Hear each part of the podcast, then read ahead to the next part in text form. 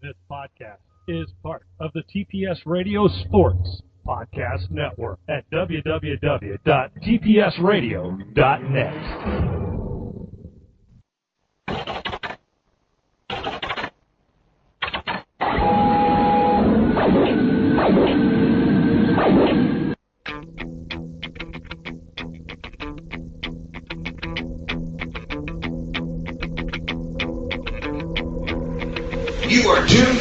Sunday Night Showdown.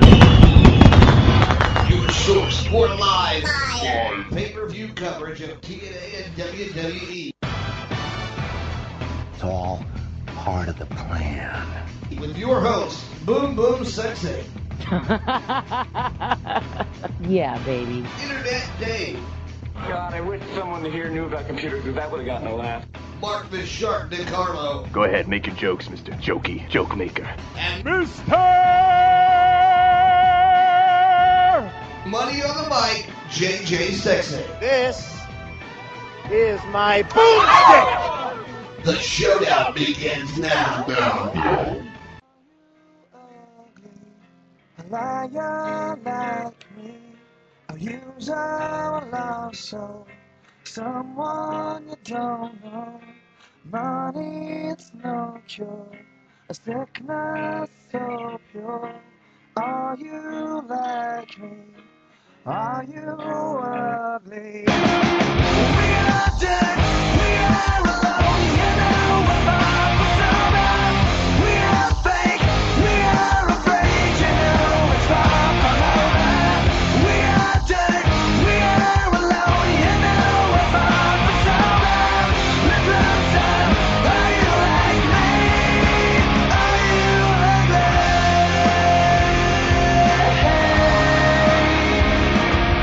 All right, everybody, welcome to TNA Sacrifice 2011 on the Sunday Night Showdown Radio Network.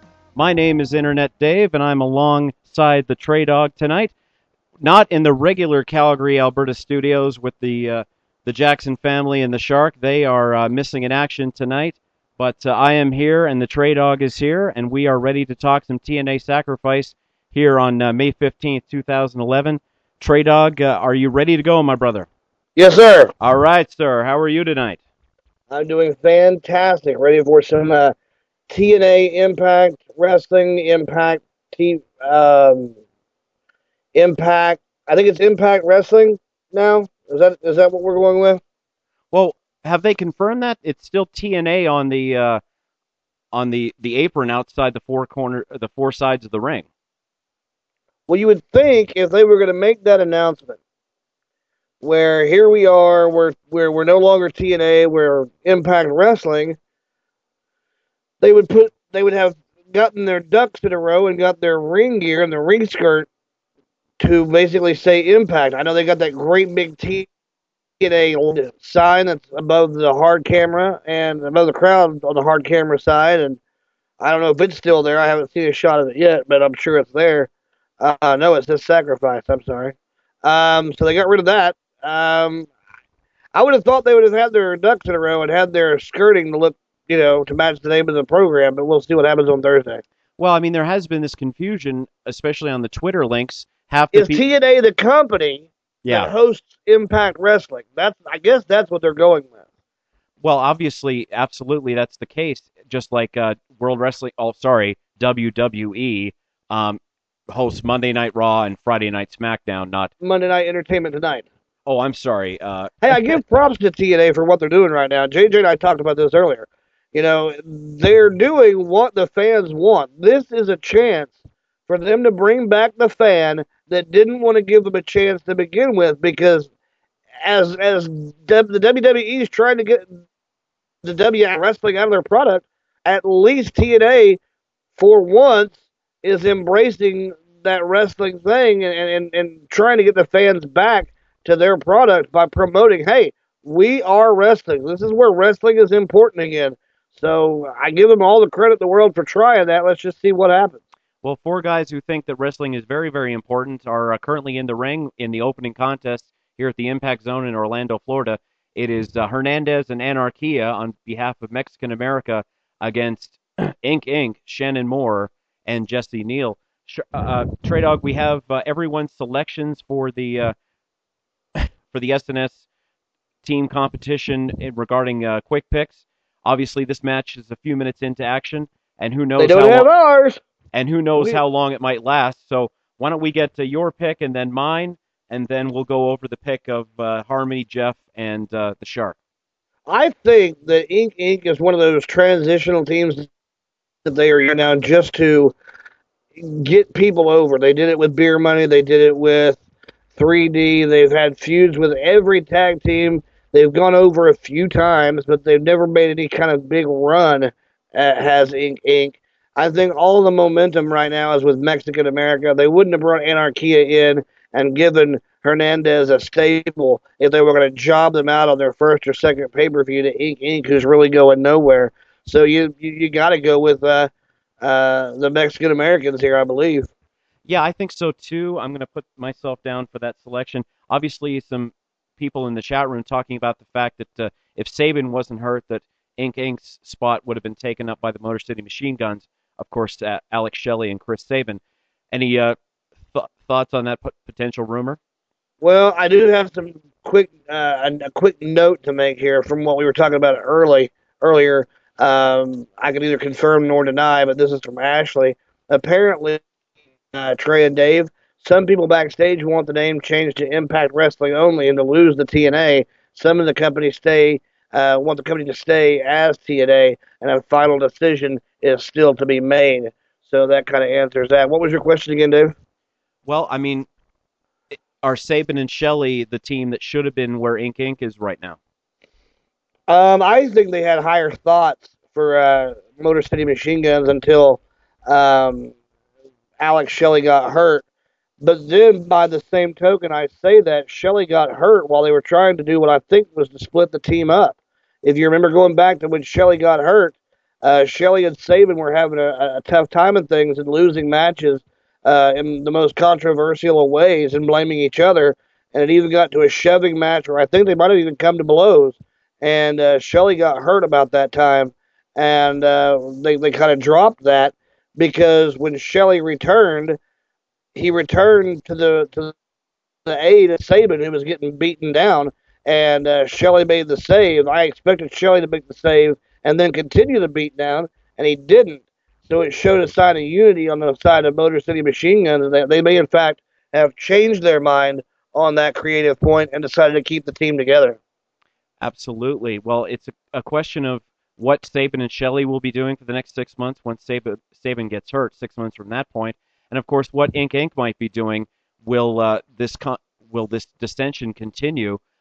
We have Now, all is five Sabin picks. hurt right now? Sorry, go ahead. Is Sabin hurt right now? Sabin is hurt right now. Well, then the best thing they could do is put Alex Shelley right in the middle of the X division because he's a guy that could carry that belt and carry that division on his back. He's done it before. I think he'd be a good X division guy, uh, poster child, because the crowd loves him. Absolutely, that's right. Well, let's go over uh, everyone else's selections. So uh, Trey, Mexican America, myself, Mexican America, Harmony, the uh, Mexican Americans as well, uh, JJ Sexay and Mark the Shark DiCarlo, uh, both team, both men uh, selected Ink. Inc.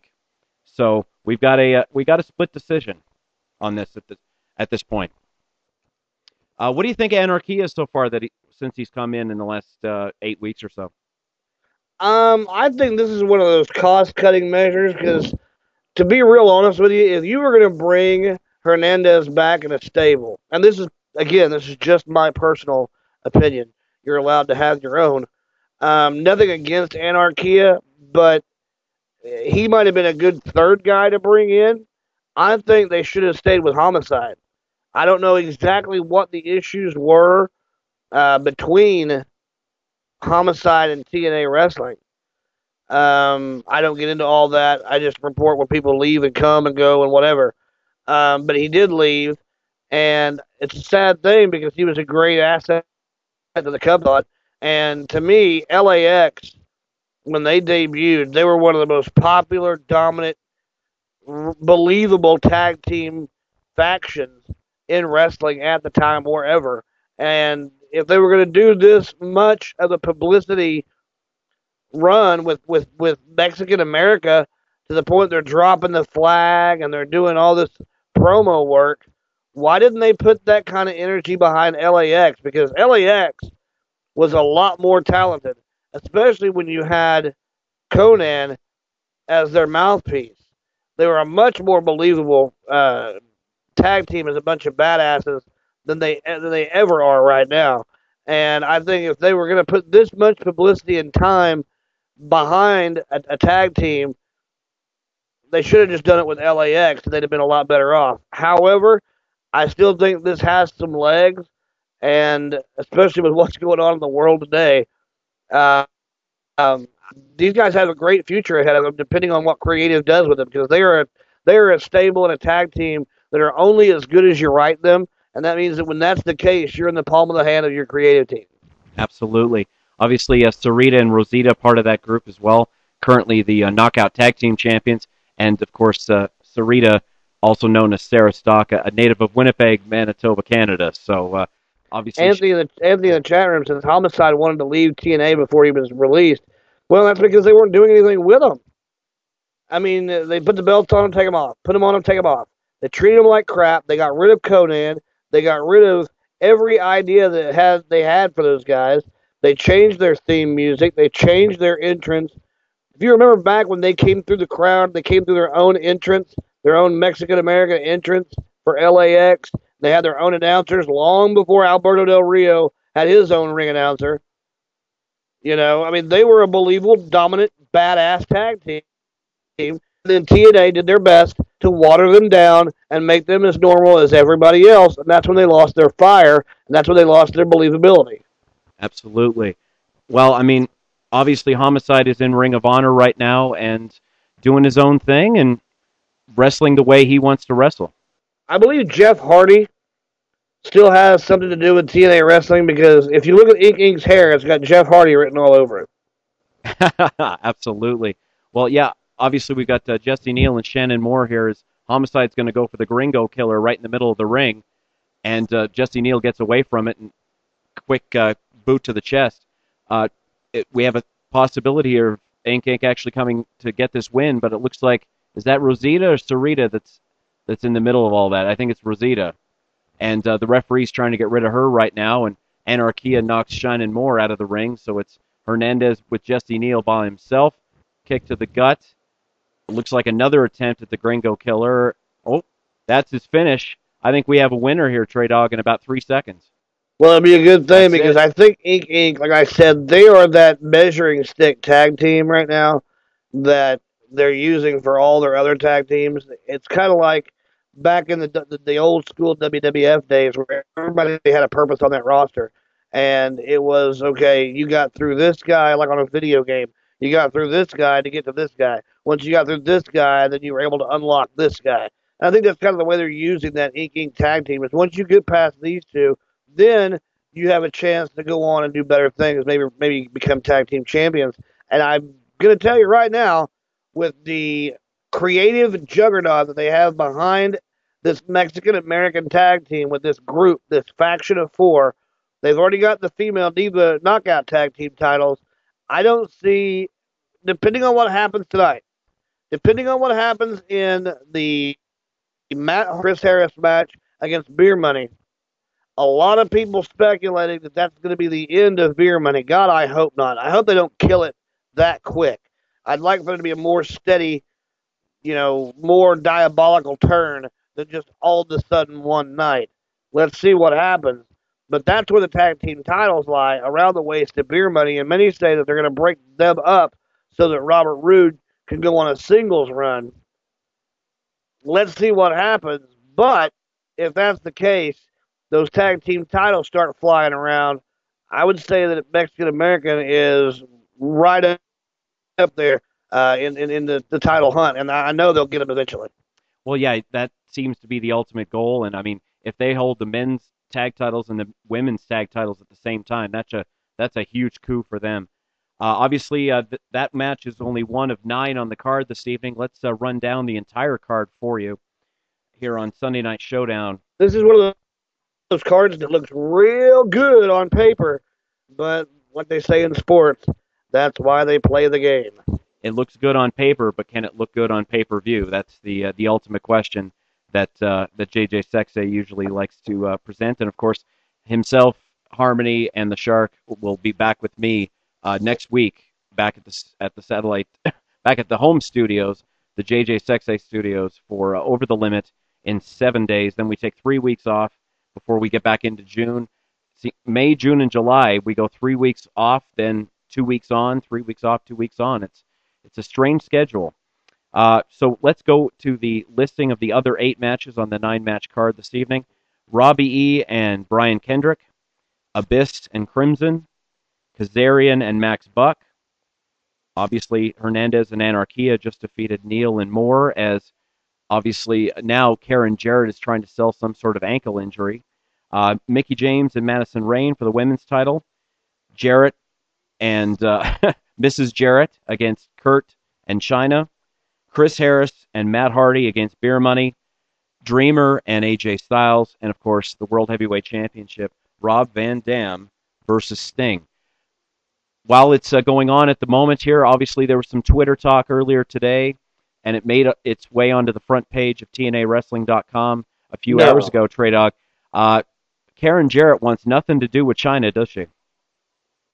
I, you know, I'm just sitting here watching Karen come to the ring with a boot on her right ankle and uh, a pair of crutches, and that's a boot, as in a boot on your foot, not a boot like you Canadians say.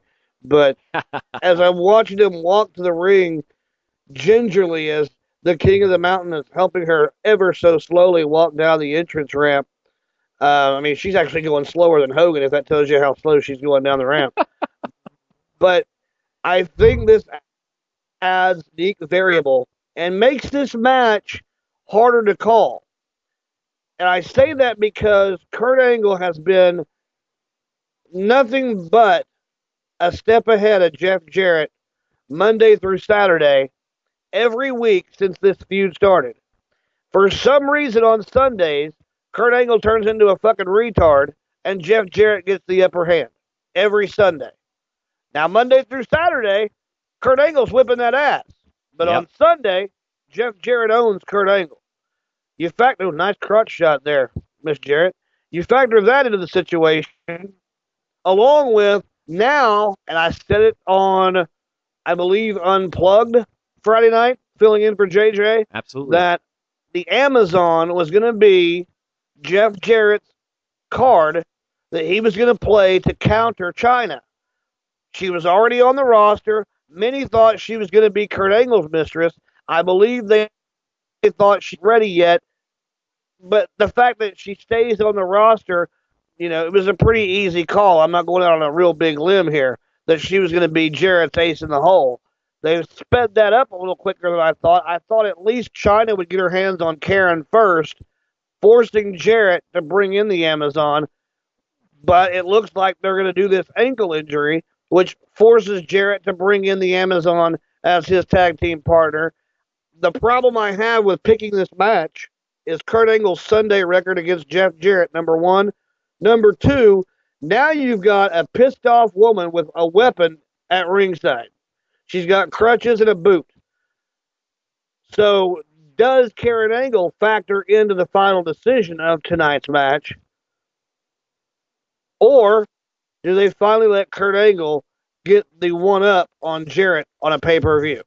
Well, that's the question. I mean, you, you were absolutely right about the Monday to Saturday, which includes, of course, Thursday Impact Wrestling uh, dominating this feud. But this has got to end. I mean, Kurt Angle was very close to winning the uh, 25 man uh, over the top rope battle royal uh, booked by Mick Foley this past week on Impact Wrestling.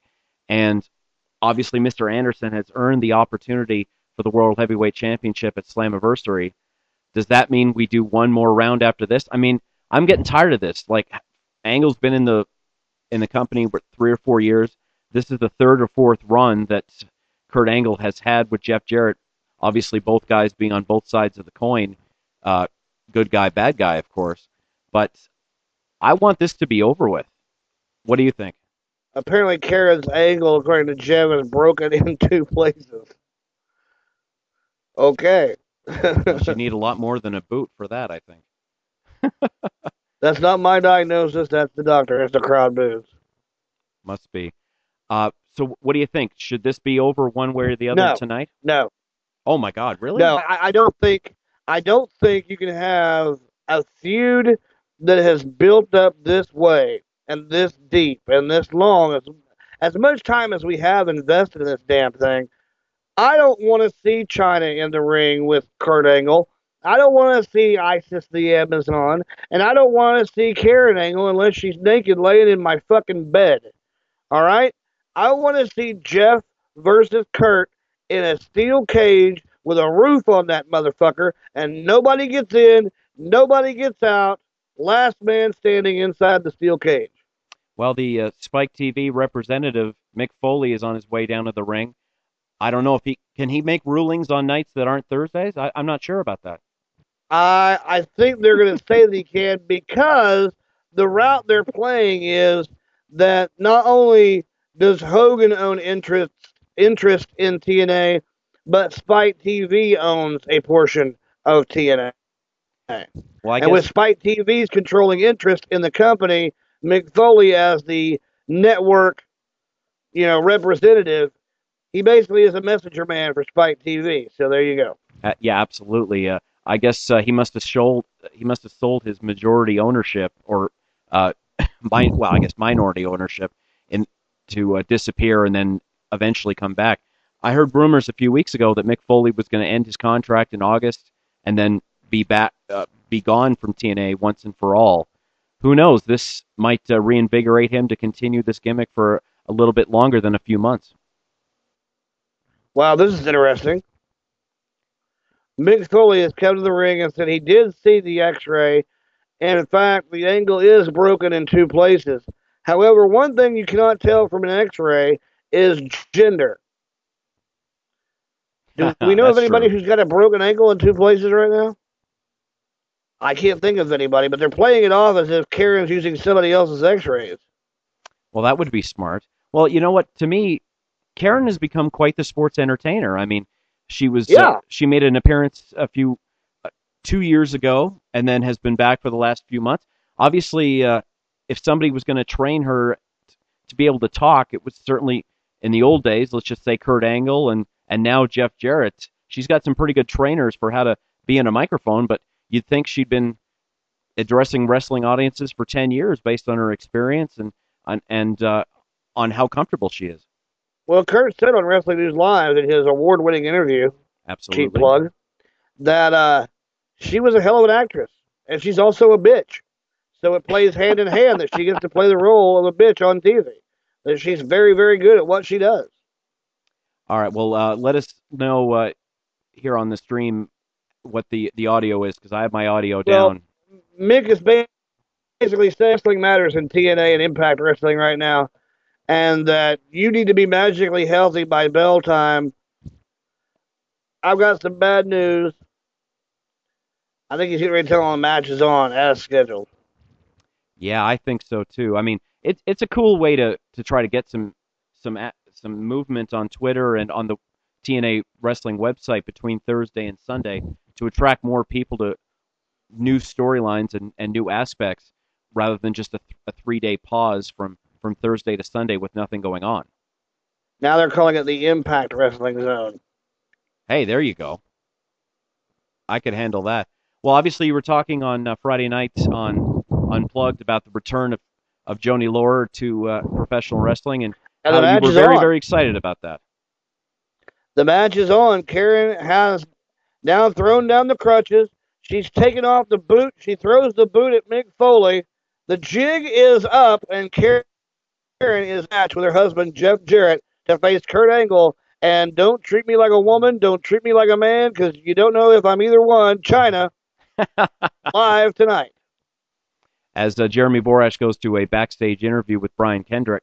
Well, you know what, guys? Uh, we know that Sunday Night Showdown, as part of the Sunday SNS Radio Network, is normally a multi-person show uh, past just two people to be able to talk about a three-hour show, just because this is simply a different format than any other type of show that's on the SNS Radio Network. So, at this point, I'd like to invite the first person who can call in to uh, call in, and uh, join myself and Trey Dog for a few minutes, and then we'll rotate callers uh, throughout the evening.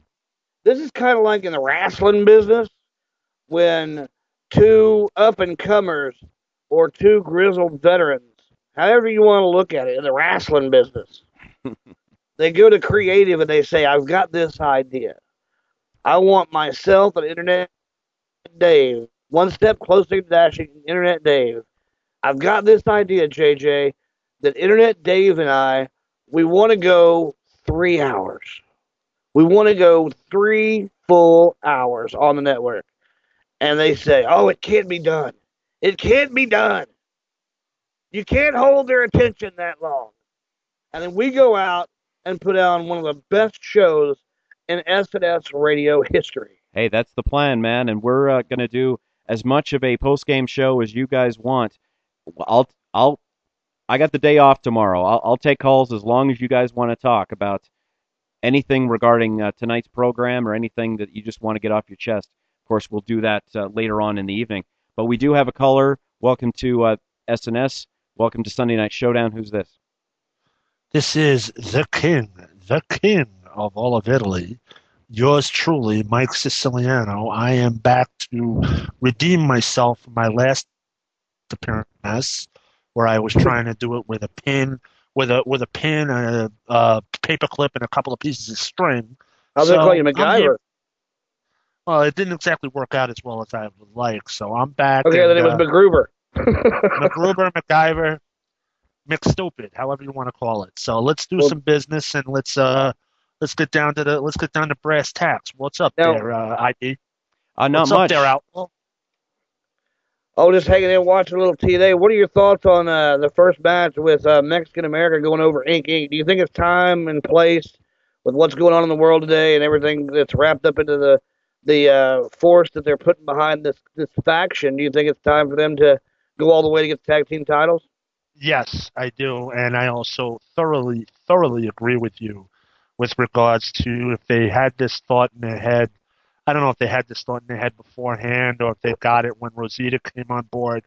But if you would put homicide in this faction instead of Anarquia, it would have so much more potency as far as I'm concerned. LAX was just such an amazing tag team for the run they had in TNA, and to have them get broken up for whatever reason was just a waste.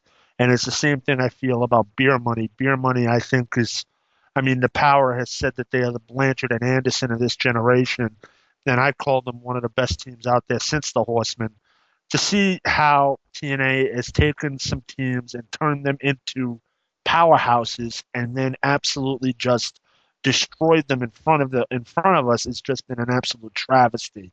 But with that being said, based on what we see tonight, uh, yeah, Mexican America will probably end up with the belts one way or the other. I wouldn't be surprised to see the men and women's tag belts being held by those four by those four talents. I certainly have all the respect in the world for Hernandez, Rosita, and Sarita. The jury's still out on Anarquia. As a matter of fact, I had research to actually figure out who this guy actually was. So before I before I realized what the story was with this guy and realized who he actually was and where he came out of, because I honestly thought for a second that he might have been a Chavo Guerrero clone. But one way or the other, Mexican America's got a shot to be a, a, a decent force. I also thought Inc. had a shot to be a decent force. But then again, this is TNA where everything kind of changes on a fly, literally. All right, guys, let's just quickly jump into the quick picks for match number two. Brian Kendrick and Robbie E. and what we can best consider a X Division championship, not number one contendership match, but just a uh, high profile X Division match. I believe these two, besides, excuse me, Frank Kazarian and Max Buck, were the final participants in the escape match for Lockdown. So it makes sense that they would get the next opportunity at the winner of Kazarian versus Max Buck. Um, Dave, if I could, I'm going to uh, jump in front of the trade dog and I'm going to uh, hit with a pick if you don't mind. Um, Okay. I'm going to say that this, you know, when I uh, when I did my picks for this for this pay per view earlier in the day, I honestly had no idea why this match was even booked. But based on what you just said from lockdown, I certainly can understand the logistics of having this match booked. With that also being said, I'm going to pick Kendrick to take the win because I don't think Robbie E has the has the push from the office that he needs to have in order to get a in order to get the next nod for the for the X Division title. I think it's a lock that Kazarian will defend the belt against Max Buck tonight, and I just don't see um, Kazarian Robbie E being a high profile match, while I do see Kazarian Kendrick being something that the people would pay to see. So I'll just tell you that I'm picking uh, Brian Kendrick also. Uh, I think Mike, you're exactly right. I think that it's Kendrick's turn. He's been waiting for over a year. Robbie E had his turn at the beginning of 2011, and now it's uh, Brian's turn, just like it's Max Buck's turn later this evening. Uh, well, I have a problem with that one as well, but uh, if I have him still around, I'll discuss that when that time when that time comes to pass. But I have a I have a big problem with Max Buck getting a, getting an X Division title shot as a singles wrestler because of what I had just said earlier with the tag teams. I don't want to see Gen Me get uh, broken up, and I'm afraid that that's going to happen if uh, Buck wins the X Division title, especially with what is uh, possibly rumored to happen with beer money. So, absolutely. Okay, um, Shark has Kendrick, uh, JJ and Harmony both have Robbie E, and I have uh, Brian Kendrick also for the sensational Sean, who's uh, keeping track of the stats. Okay, Mike, there might be a problem with the uh, Skype line, so I'm just going to say goodbye to you for, for a while, and we'll uh, we'll get the Trey Dawg uh, figured out here on the Skype line. All right. I guess that means it's time for me to go. Adios. All right, you sound great tonight, and obviously every Wednesday the Pro Wrestling Rewind with uh, the the Power Andy Knowles and this gentleman right now, the King of all of Italy, Michael Siciliano. Okay, Mike, we'll talk to you I later. Promise, Bye. I promise you one thing: we're going to figure out what the heck happened to Skype this week on the Rewind, and it is going to be much better. I, I, I will put, I will put money on it. Have a good one, Dave. All right, thank you, sir. All right, as we say goodbye to uh, Mike Siciliano, but uh, Robbie E dominating Brian Kendrick at this point. Uh, match two tonight. Obviously, I've heard a lot of rumors that Destination X in July has been moved from uh, the spring to the summer because it's going to be an X Division showcase evening. Now, of course, that's just a rumor. Nothing's been confirmed.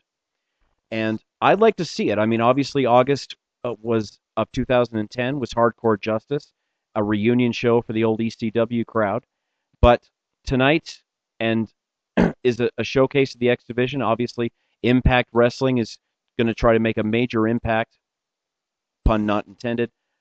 And two, we feature two X Division matches on the nine match card this evening. And hopefully the, the July pay per view rules come to pass. I'd love to see it. I mean, once a year, yeah, do something different. Have a showcase of, of one division. I think that would be wonderful. I remember a few years ago they were talking about an all women's pay per view. It probably would have only been two hours, but it certainly uh, has its place within TNA wrestling as well because the knockouts knock themselves out for the, for this company. They would like to uh, talk to me. Please just add Sunday Night Showdown to your Skype list or call the uh, the number based on the the free service that is indicated on the right side of the chat. And we do have somebody calling in. And hello, sir. Who's this? TM Bronx, Internet Dave. Sorry about that. TM Bronx. How are you tonight, sir? I had my microphone off. I think the Trey um, Dog's at the microphone off too, but we'll uh, we'll forgive him. I think uh, he's got some really big, uh, really big plans going on. So, uh, what do you think of Brian Kendrick and Robbie E here, uh, TM Bronx? Good match so far. I mean, um, you know, nobody like I've always said, can uh, say that TNA doesn't have great wrestlers as far as in-ring talent. It's just the uh, the storylines that tend to get a little bloated. All right, Brian Kendrick has earned the the pinfall victory here, and I believe he might be uh, perhaps bleeding from his bottom lip. We'll have to get get a better confirmation. I've got a standard def feed tonight, so I'm not really sure what I'm seeing. Brian Kendrick has been around for what 13, 14 months, Bronxy, and has finally gotten his opportunity, very likely at uh, Slammiversary, to challenge the winner of Max Buck and and Frankie Kazarian. I think he was a, a great worker in in WWE. He was a great worker in Ring of Honor, and uh, this this Zen gimmick has something to it. I think. Well, possibly. I mean, I'll have to wait and see. I'll be honest that you know I haven't kept up on TNA as much as I used to, but I'm getting back into it slowly but surely. And um, I mean, one thing I like to bring up: this angle Jarrett thing needs to end. I mean, if it doesn't end tonight, it's like it's just as bad as the Jerry Lawler Michael Cole crap that's going on in the WWE. Well, yeah, let's talk about that. I mean, we want to keep this basically a TNA centered centered show, but obviously the odd WWE topic is going to break into the break in every once in a while. I was ready for that series to end, and if this doesn't end it over the limit, I'll be shocked. Between uh, Jerry Lawler and Michael Cole, I think the Hall of Fame ring and being inducted into the Hall of Fame with a perfect three and zero lifetime record is a good idea, but I think uh, they have to add a stipulation tomorrow night on Monday Night Raw regarding, hey, uh, Jerry Jerry Lawler. If Jerry Lawler wins, Michael Cole is no longer on Raw, and Jim Ross takes his spot once and for all, and Michael Cole is on SmackDown. And if and if uh, Michael Cole wins, then he doesn't need to use the Cole Mine anymore because Jerry Lawler can never attack him ever, ever again. And then within a year or two or three of them still working together, hopefully a lot of people have forgotten this idea and we can move on. But uh, I don't know. I'm hoping maybe uh, Jack Swagger realizes the error of his ways uh, come over the limit in about seven days. That's possible. Uh, one thing I wanted to mention going back to TNA is, um, you know, there are good shots and bad shots that you can take at the WWE. When they made fun of the 22111 promo, bad shot. But the fact that they're hitting up this promo now where they say, you know, we, you know, we're wrestling, we're into wrestling, we're about wrestling. That's a good shot.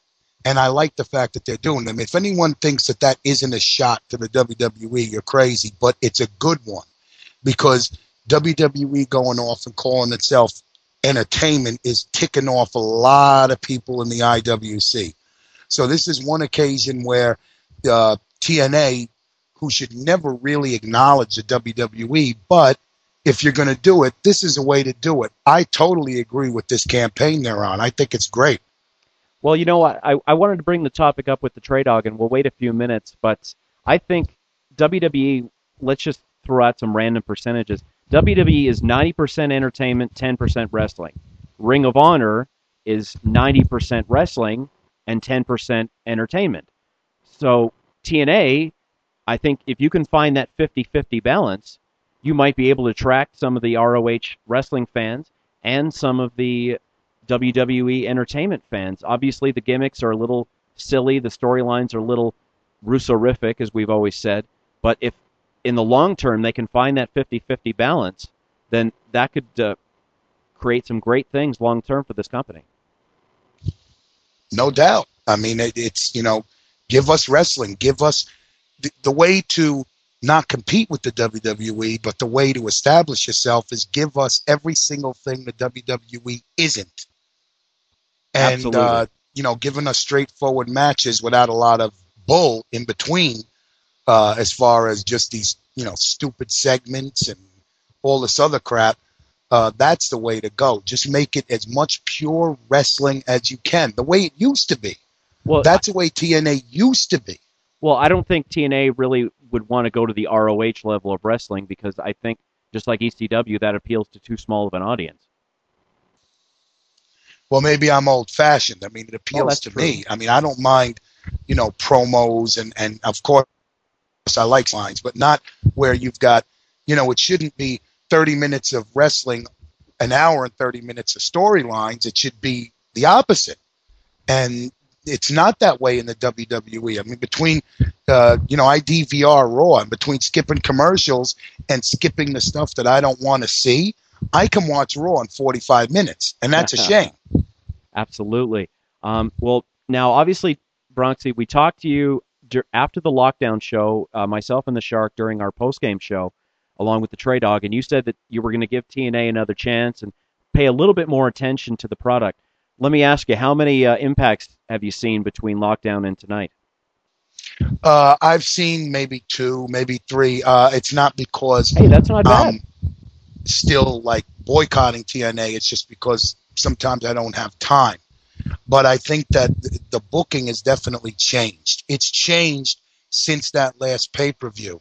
Um, I don't know if maybe they put in more charge. I mean, my only reason for not watching TNA is I think that Jeff Hardy should never grace their arena again.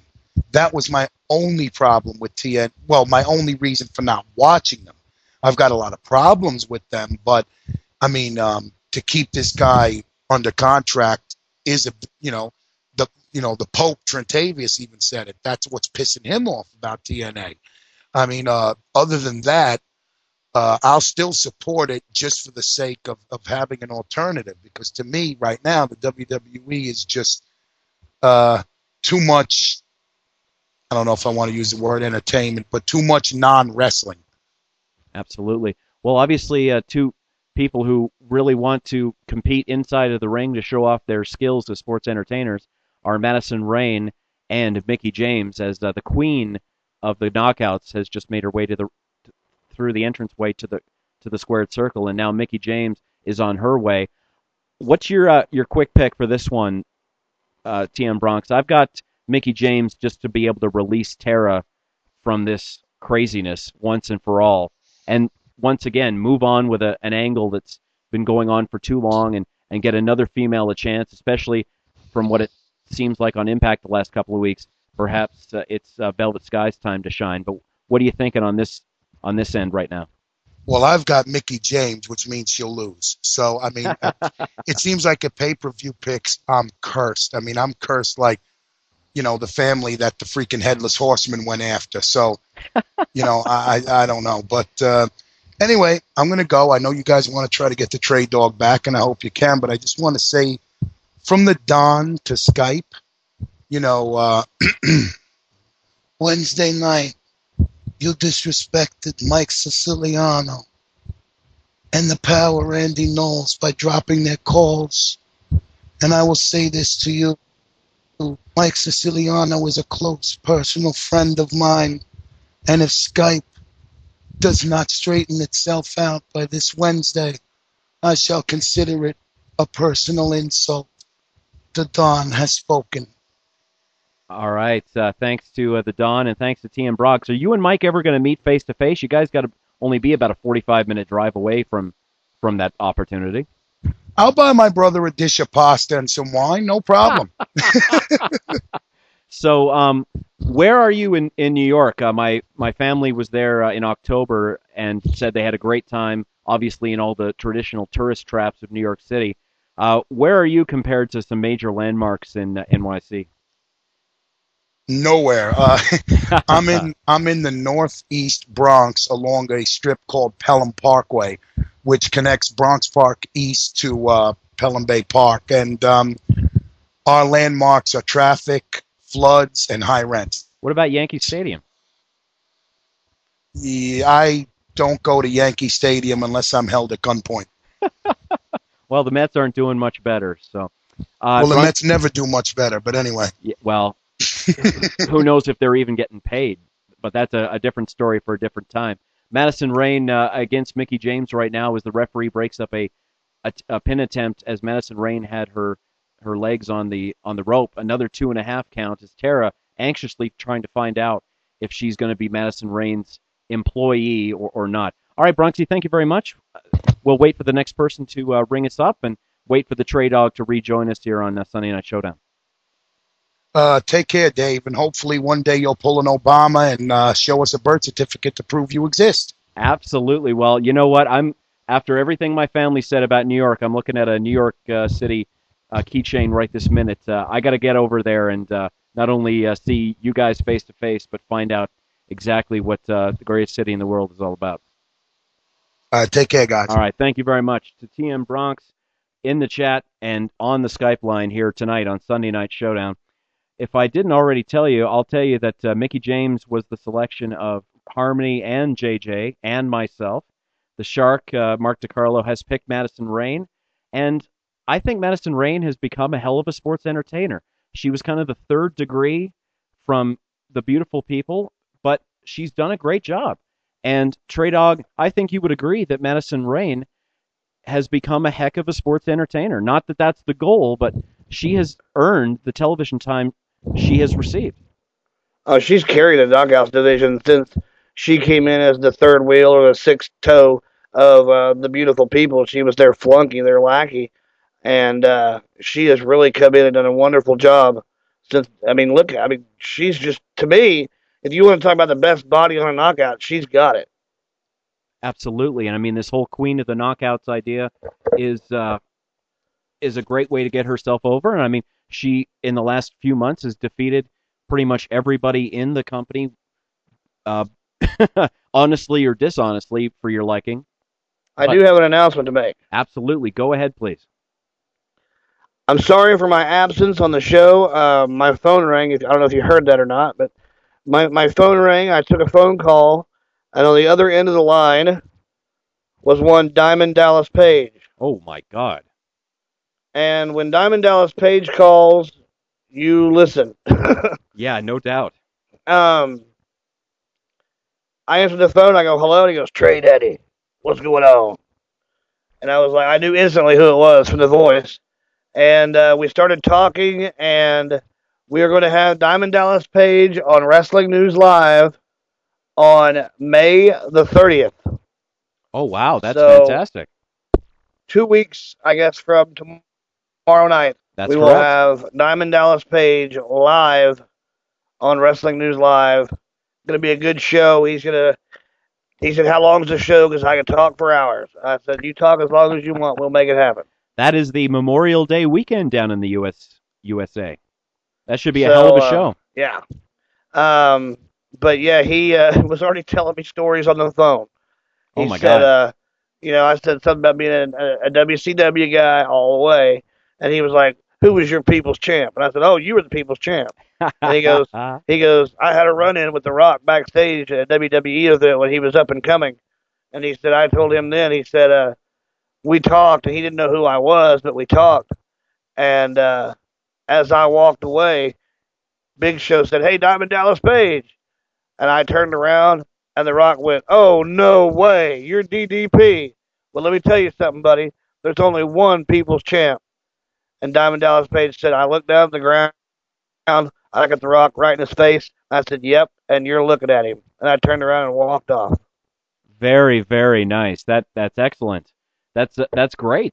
Congratulations. As the uh, as Mickie James comes off the top rope and hits a uh, Lou Thesz press to the referee. I'm taking Mickie in this one, by the way. All right, that's uh, four Mickie James and one Madison Rayne. It's the uh, it's the shark that's taking the the lone wolf side of this five way story. Uh, I don't know if you got a chance to hear in your other ear, but uh, we had uh, TM Bronx on the line for uh, for the time that you were away. And man, that guy is uh, just a class act, and he's. And I think we're Love convincing Bronx. we're convincing him to uh, kind of slowly but surely come come around to TNA here. Good, good, good. I mean, it's you know one of those things where you know you either like it or you don't. And I think, like I said earlier, they're trying to give back to the people and give them what they want. One more note on DDP. Um, the reason why the phone call took us because he's DDP. Absolutely. and I'm going to listen to whatever he has to say. Um, number two, um, he's going to help us get involved with his YRG program for people who wouldn't be caught dead doing yoga. You can uh, get on there. He asked me how much I weigh. He asked me how old I am. Um, he has invited myself to join his personal program. All right, as Tara knocks out Madison with the loaded glove, referee Uh-oh. recovers. Mickie James gets the victory.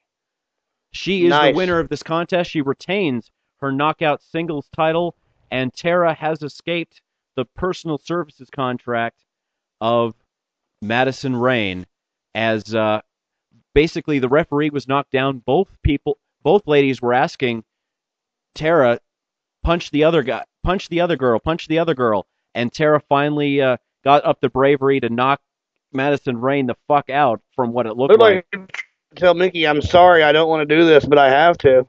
Absolutely, and and uh, Madison Rayne went down like a like a sack of shit. And uh, Tara is ecstatic that she is now She's a, free uh, at last. Free at last. Oh my God, the spider bitch is free at last. free at last. Absolutely. Well, that's uh, congratulations to Mickie James. She retains her title as Awesome. all members of Fortune are being uh, being interviewed by Jeremy Borash in the back here. Madison in, uh, looked good too. God damn. Absolutely. Here at TNA Sacrifice 2011, and I think uh, Trey Dawg we're reaching almost the the, uh, the one third match or one third point of the show in terms of time and in terms of matches. So I think this is a great time to take a Before break. we uh, before we jump into a break, real quick, let me finish what I was saying about DDP. Um, he's invited me to join his program himself, and he said he will by phone instruct me on what to do. And I, I'm going to take him up and see what happens. But you'll be able to get links to uh, all that. Plus, he's going to talk about the behind the scenes of the uh, new Nitro video, WCW video that's coming out for WWE Films, where he is the host. And uh, he said he wants to talk a lot about that as well. So, going to be interesting. Mark your calendars, May the 30th for Diamond Dallas Page on Wrestling News Live. Absolutely should be uh, abs- should be a, a great interview, and of course you guys have got uh, the Road Dog Jesse James tomorrow night as well. Is Yes. that correct? D-O double G, if, you know, it's going to be a, another fun interview with another member of D Generation X. So, you didn't know? Well, yeah, Your you got better call somebody. well, you guys had a fantastic interview with uh, with badass Billy Gunn this past Monday. I got a chance to listen to it uh, on Tuesday on a very long drive, and it was uh, made the drive a hell of a lot shorter. But as uh, Roxy brings the point. He says it's getting to the point where WNL is going to take over Internet Wrestling Radio. It's getting out of hand. Well, that's the point. That that's the plan. That is the absolute plan. All right, it's time to uh, take break number one here on Sunday Night Showdown. Trey Dawg and Internet Dave, and we'll be back in just a couple of minutes. Please uh, stay stay with us, and we'll be back for segment number two in just a couple of minutes. Hey, this is Olympic gold medalist Kurt Angle from TNA, and you're listening on the SNS Radio Network. Oh, it's real. It's damn real.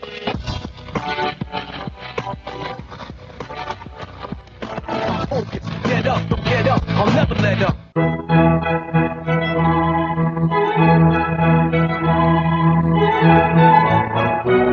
Ladies and gentlemen, Wrestling News Live is proud to bring to you a day in the life of Ric Flair.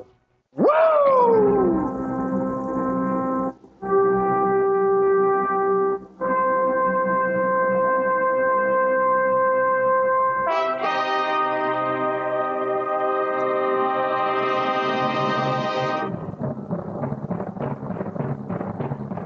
Rick, take out the trash. Today, right here, you gotta beat Ric Flair! Rick, are you wearing that robe again in here? Woo! I told you, no one wears it in here but me. Woo! Woo! Woo!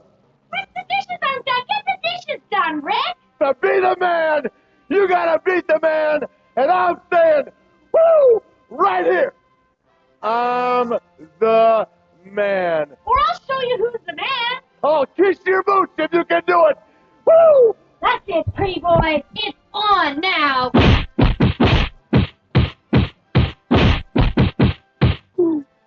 We got a 22 deuce. That's a domestic disturbance over at 774 Dollar Street.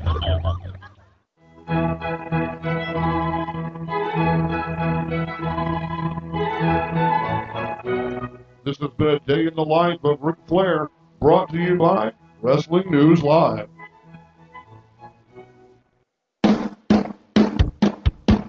Hey, you. Yeah, I'm talking to you. Have you checked out the new Unplugged on Friday night? Well, if you haven't, make sure you check out the new Unplugged Friday nights with JJ Sexay at 10:30 Eastern Standard Time, 8:30 Mountain Standard Time, where JJ covers SmackDown, video games, and whatever the hell else he feels like. See you in chat.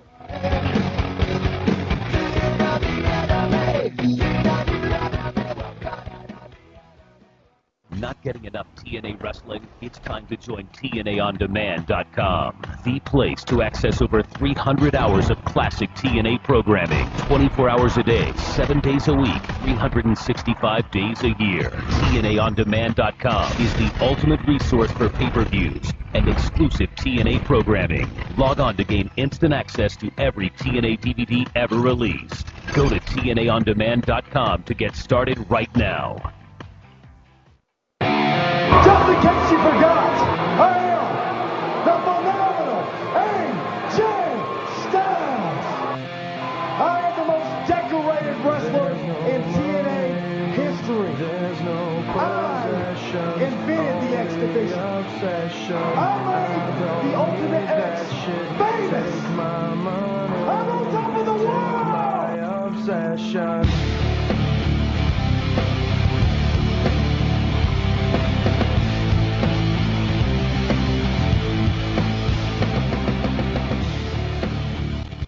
All right, welcome back. It is Sunday Night Showdown on the SNS Radio Network. Internet Dave and the Trey Dawg himself, the outlaw of the internet wrestling community, are here tonight as a twosome for TNA's Sacrifice pay per view, the May edition. It can't be done. It can't be done. Two people for three hours. It- no way.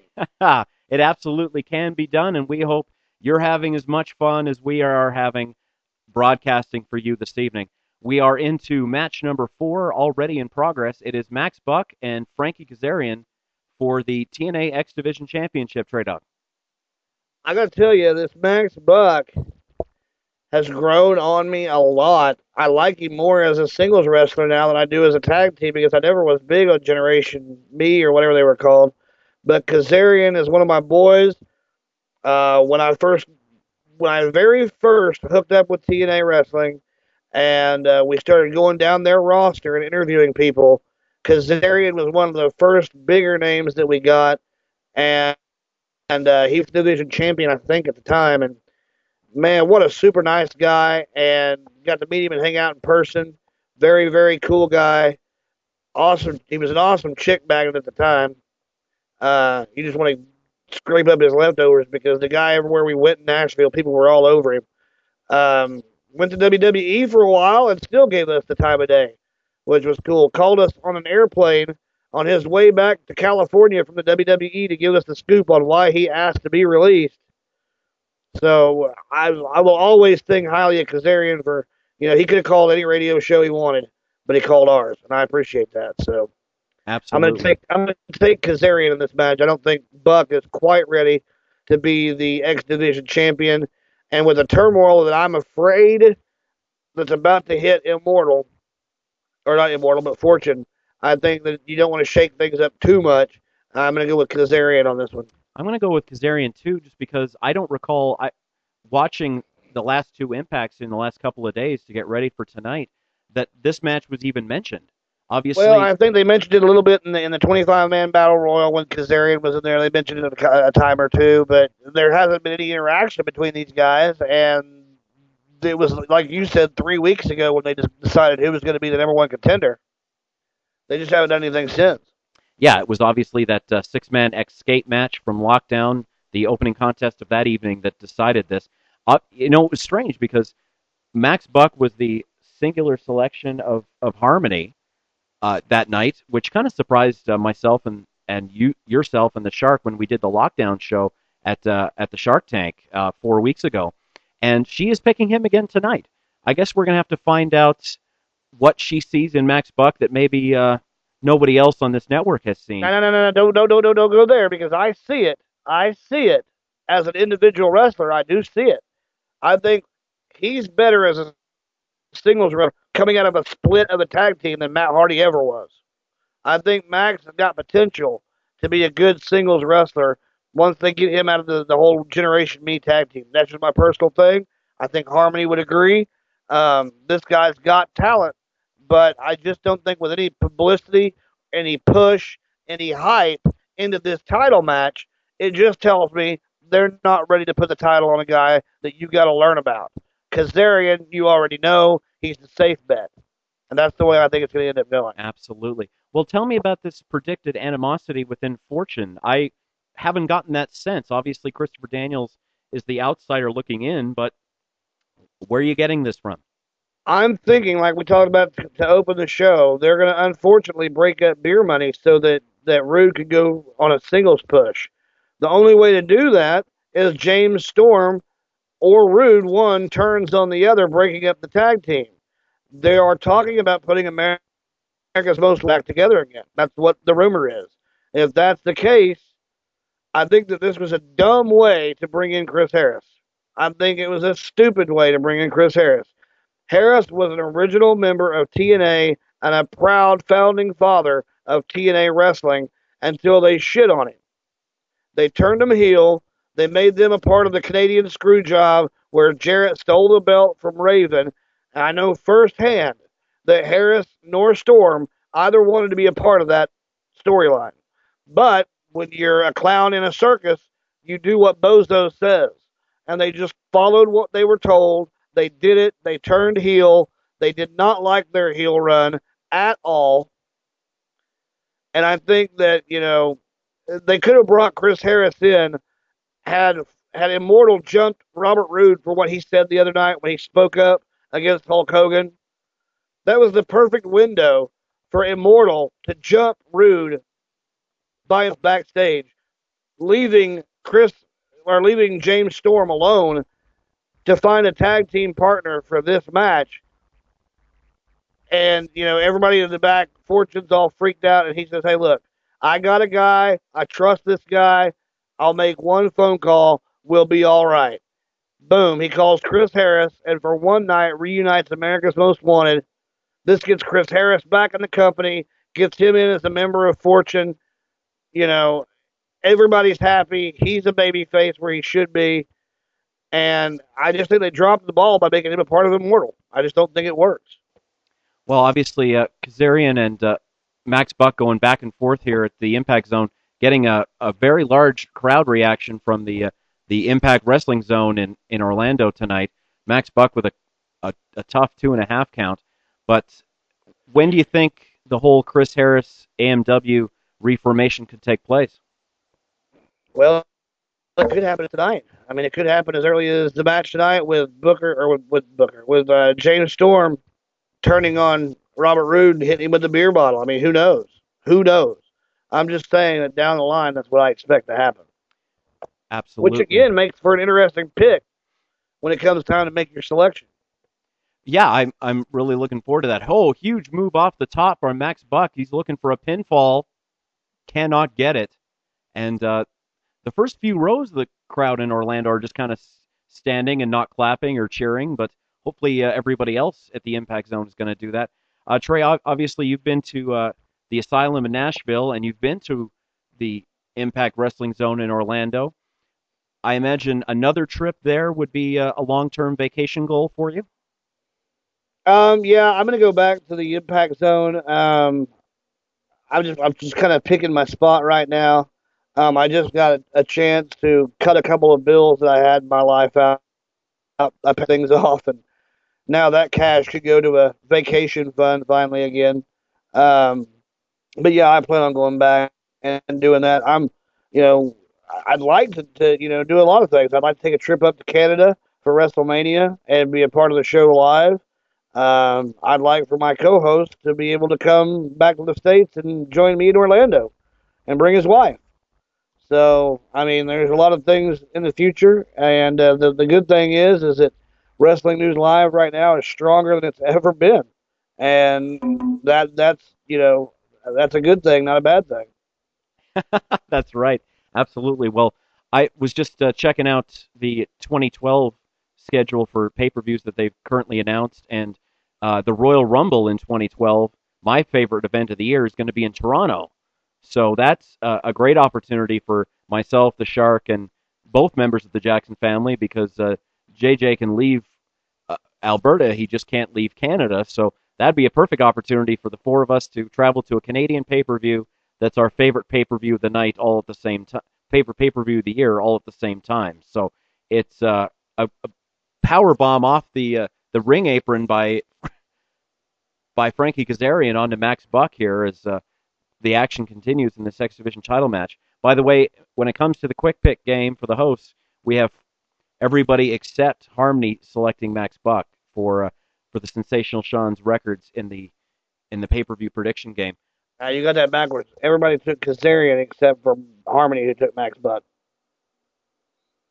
Excellent. Thanks for uh, for correcting that point for me. I was like, wait a minute, I didn't take Max Buck. okay, everybody took Kazarian except Harmony, who took Max Buck. Let's uh, continue along here with another caller. We've had Mike Siciliano tonight. We've had we've had uh, TM Bronx tonight, and we've had hey Diamond Dallas Page tonight. So uh, Yeah. it should be a, a heck of a next couple of hours here on the SNS Radio Network as we continue with the show that the that the website is named after. Some fantastic action in the ring here. Just what a great match! A second example of what the X division can be and should be in this company. As And the crowd Kazarian does chanting, get the three count. Frankie. Frankie gets the the three count, and Immortal is still looking for.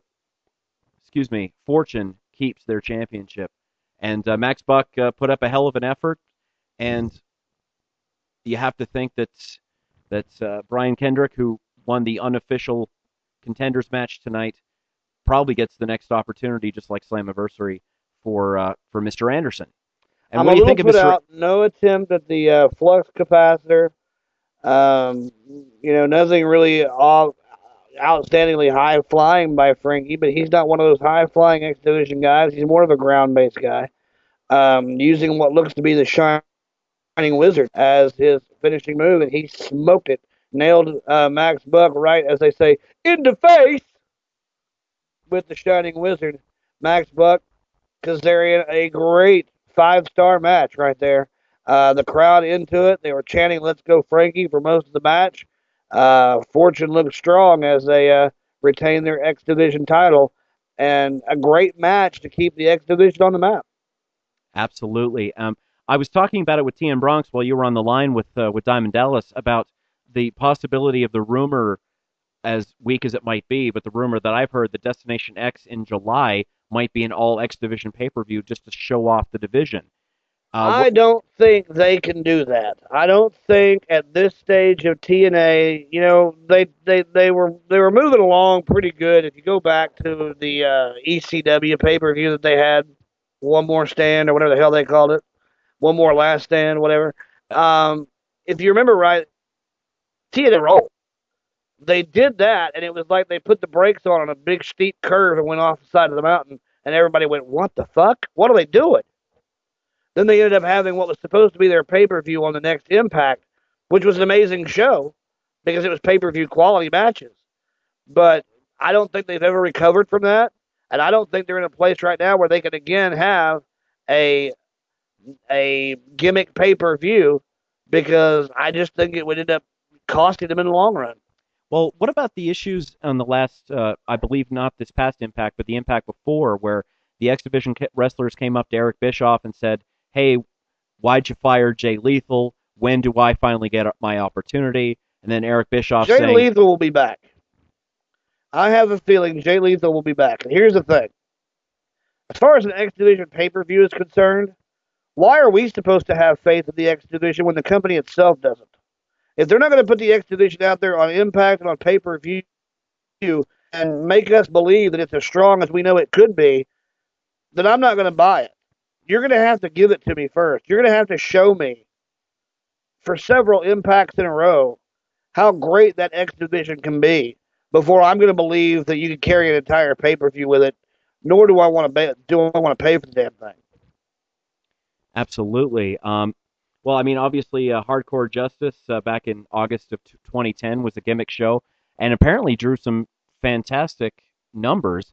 Uh, a lot of people panned it outside of this network because, you know what, I enjoyed watching it as the toothless, almost toothless Abyss uh, is uh, being interviewed by Jeremy Borash in the back. That drew a lot of fans, a lot of pay per view buys, but a lot of pandering by the so called experts. But I mean, I remember we had a lot of fun that night, and it's uh, it's too bad that it, it went to shit like it did. But uh, EV2 had had their run, and now they're gone, and everybody can relax. I like what they're doing here with Abyss. Um, you know, I talked about the other night when JJ had some dental issues, and I said, well, coming up, I'm going to have to go get some teeth worked on. Basically, what he's got missing is a bridge. Four fake teeth that are stuck in the bottom of his mouth. Mine are on the top. I've got a bridge now, but I have to have it replaced. So I'm going to go in and have that redone. So I don't look like Abyss.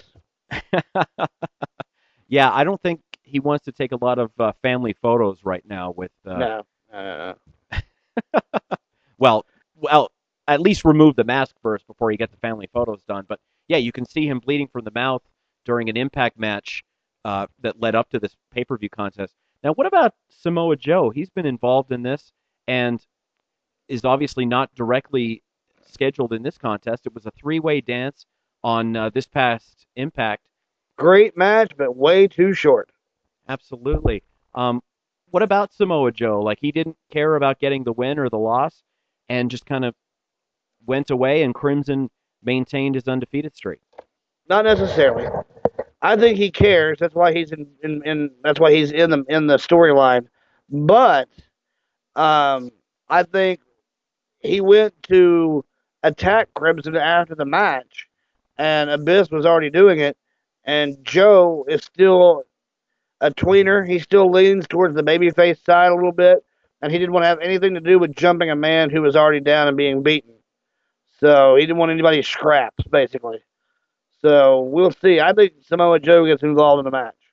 Absolutely. Well, I- don't have anything officially on the record, but now that the Pope D'Angelo Dinero has basically disappeared, I think in the last 12 months, Samoa Joe has a, has missed more pay-per-views than he's appeared on for the la- for for TNA wrestling, and it seems like uh, there's always a long-term chapter, a long-term story with several chapters to be written, and Right. and uh, most of the time they don't require uh, Samoa Joe to wrestle to to write those chapters. I'm one of the few people that did not like the Pope Samoa Joe feud. I thought it was worthless. I thought it was stupid. I thought it was based on nothing. It was thrown together, and it made no damn sense to me at the time with the Pope, who was a babyface, and had the crowd eating out of the palm of his freaking hand to turn heel by videotaping Samoa Joe and by Samoa Joe videotaping him and you know putting up animals fucking on the Titantron. It just made no sense to, to do that the way they did to me at all. It was a very horribly thrown together feud, and I'm glad that it was over with and done with quickly before it killed both of them. But the Pope now gone back to Elijah Burke in WWE, working for OVW soon, and uh, Samoa Joe left to uh, you know have the bad taste in mouth in TNA over the, the stupid feud that he had with the Pope. Um, I like Crimson. I think this guy's got potential. I like the way he fights in the ring. I said it last week on Unplugged. He brings that Muay Thai fighting style to the ring, and that's a style that lends itself to lean, tall, muscular people, and he does it well. Um, it translates well to professional wrestling when in the hands of the right person. And uh, depending on this is a tough one to pick. Depending on Samoa Joe's interference, Crimson still has that winning streak, Goldberg esque, Samoa Joe esque, which is why Joe's involved in this in the first place. Uh, he doesn't want anybody to, to, to beat his undefeated streak. I guess he sees the potential in Crimson that I see, and uh, I'm going to take Crimson to keep that streak alive. All right, Crimson for the Trey Dawg, uh, Abyss for Harmony, Jeff, and for the Shark. So uh, you're kind of going against the grain at this point. Um, you know what? I'm going to take Abyss. I like it when I also. grain. I'm going to take Abyss also here, just because I think the undefeated streak isn't as big of a deal as it was for Samoa Joe, or obviously for for it was as it was for Bill Goldberg. Well, you say that, but that's what they're basing this whole thing about. So it's got to be it's got to mean something.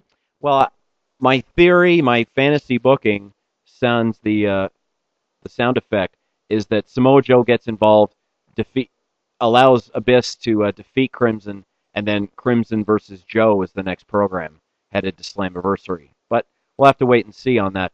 Has uh, Crimson added some new tattoos in the last four weeks since lockdown? I don't think so. Oh, okay, because it, looks a lot more defined and uh, a lot.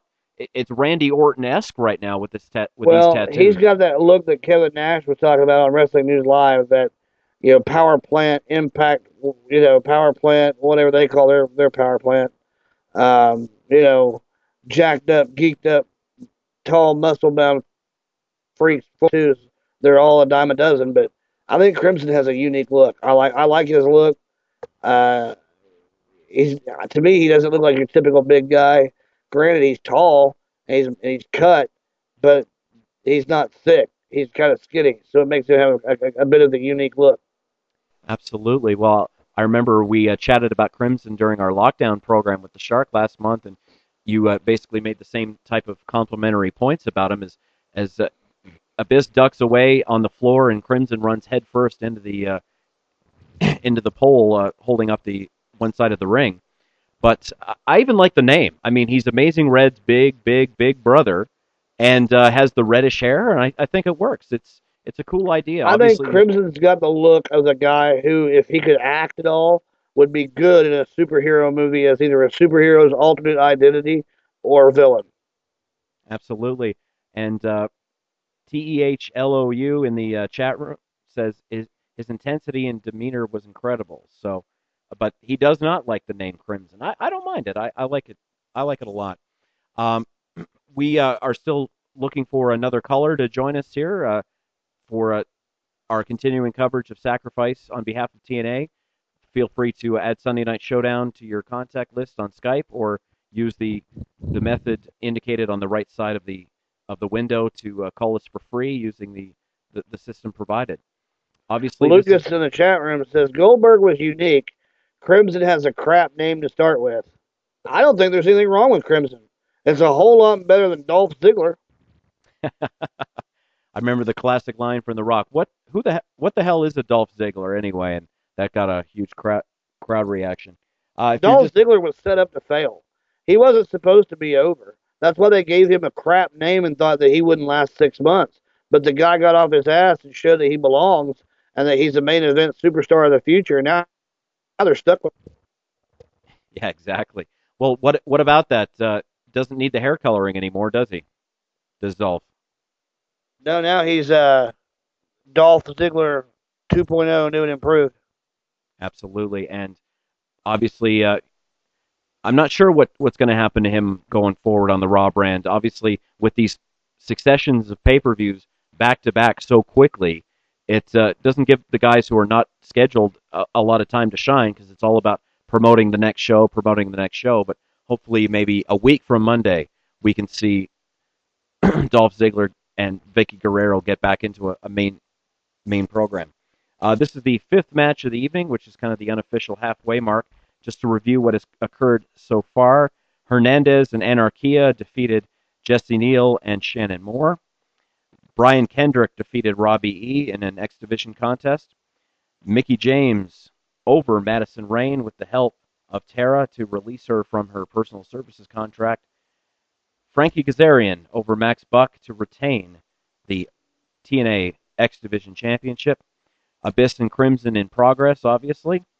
We have four more contests to come. The Jarrett family, Karen and Jeff versus Angle and Chyna. Tommy Dreamer and AJ Styles. Sting and Rob Van Dam. And of course, Chris Harris and Matt Hardy versus Beer Money, Robert Roode and James Storm. Trey Dawg, when it comes to James Storm, he's had a couple of, over the last six or seven weeks, a couple of very exciting promos on basically ripping apart Hulk Hogan and Ric Flair and all of Immortal. And a lot of people have kind of gotten on the momentum of Robert Roode, hoping that maybe that this split away from Beer Money will be, along with these two promos, ripping Hogan limb from limb, will finally be the opportunity for him to uh, to to break through and finally get his opportunity after being with the company for a long, long time. Well, I think TNA is handling this in the right way to an extent. This is kind of a long winded explanation, so I'll try to get through it as quickly as I can to get back to the action. But I think that nobody has stepped up since Flair's departure and said, hey, uh, you know, I'm the leader of Fortune. And I think it's just been assumed that AJ is the leader. But you know what happens when you assume? Um, I think Robert Roode is stepping up, saying he's the leader, he's the mouthpiece, he's the focal point. And I think to further that point, that's why they're putting AJ in a small side program with Tommy Dreamer and then AKA, you know, Bully Ray, whatever, to kind of make that, you know, a side project to the main picture of what Fortune's trying to do, and that's taking out Immortal. And I think that Bobby Roode is going to be the guy that steps up to be the mouthpiece.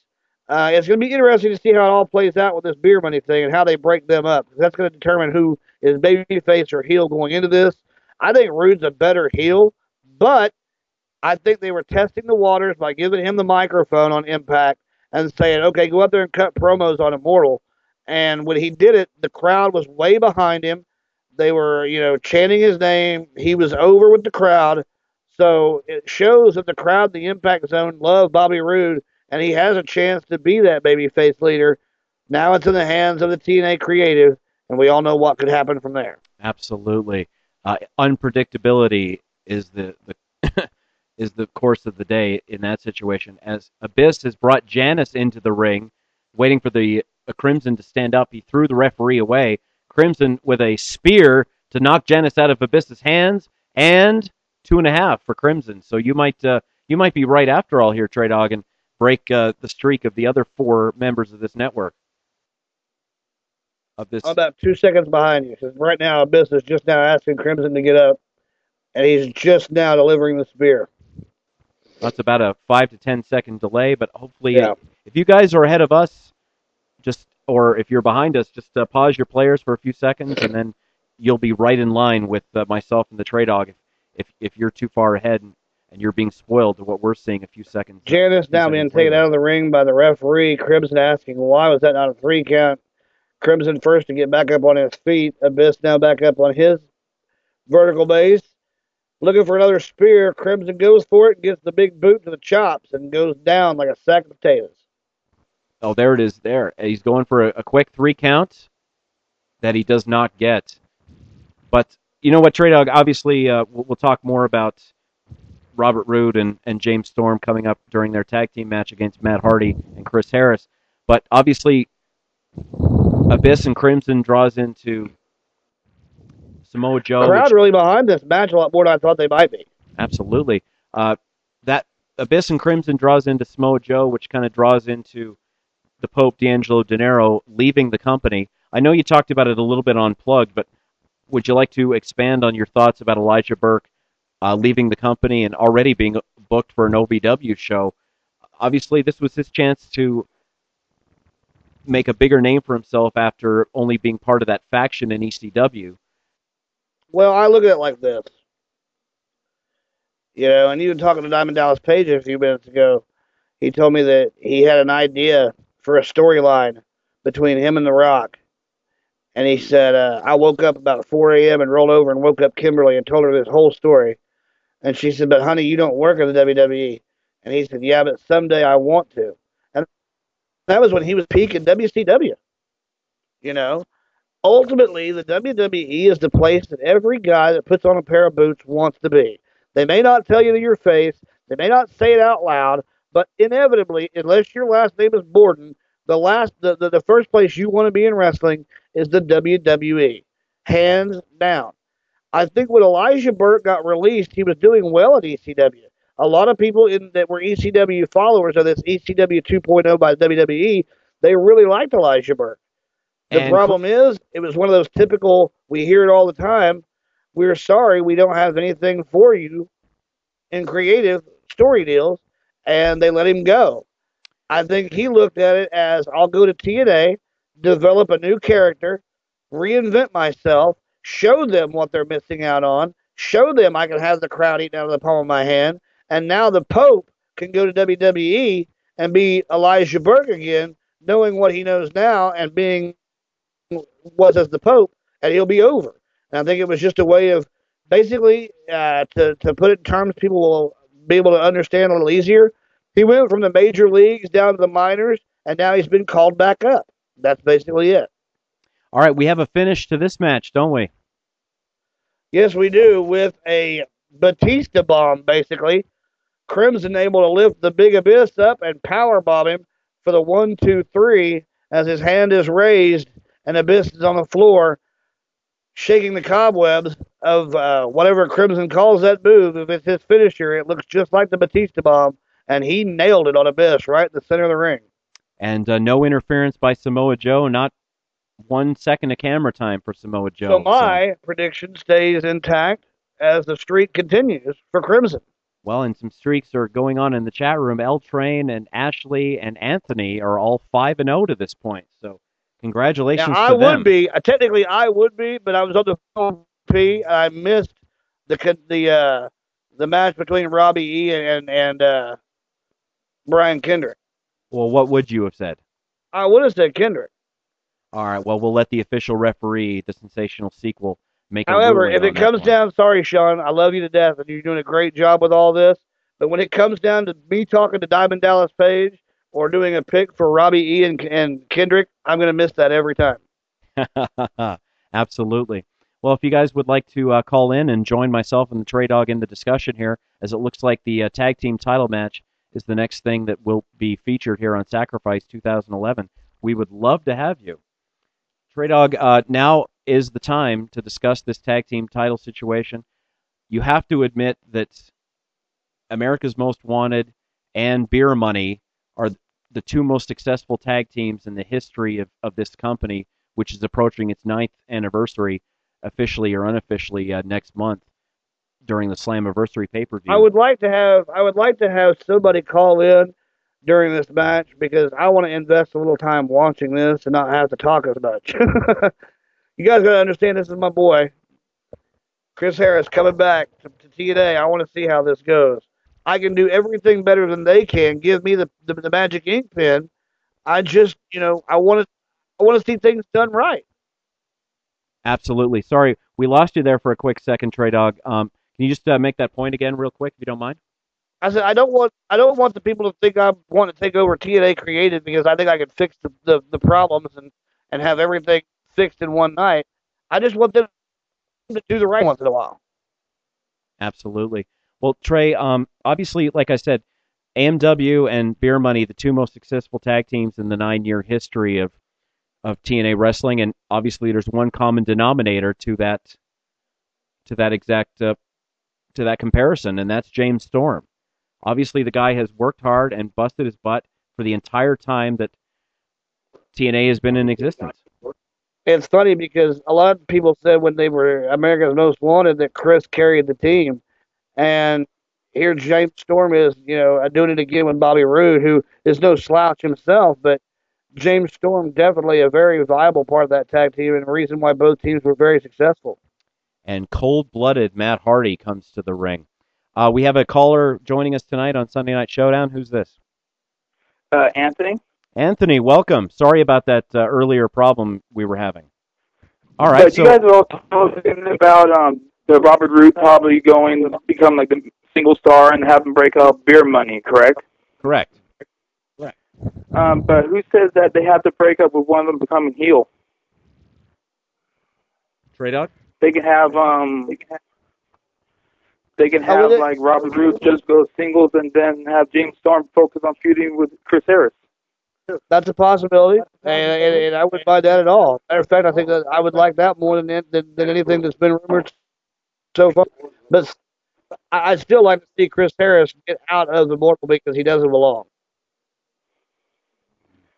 Yeah, true. Because uh, why have they just want to put Harris as a shock moment? Because they're not going to have Jeff Hardy, I think, for a while. Well, that's what the go home show for Impact Wrestling was this past week. It was three shock moments in a two hour period.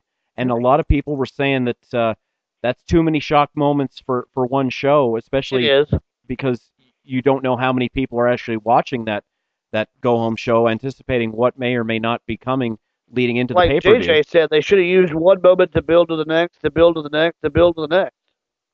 Yeah, I think Trey going with a good point there.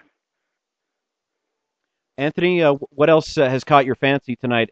according to your chat room uh, speak, you're five and zero so far in your in your pay per view picks. Yeah, lucky. Are you um, watching? But like Trey one mentioned, the pig's not really taking the excitement out of the pay per view.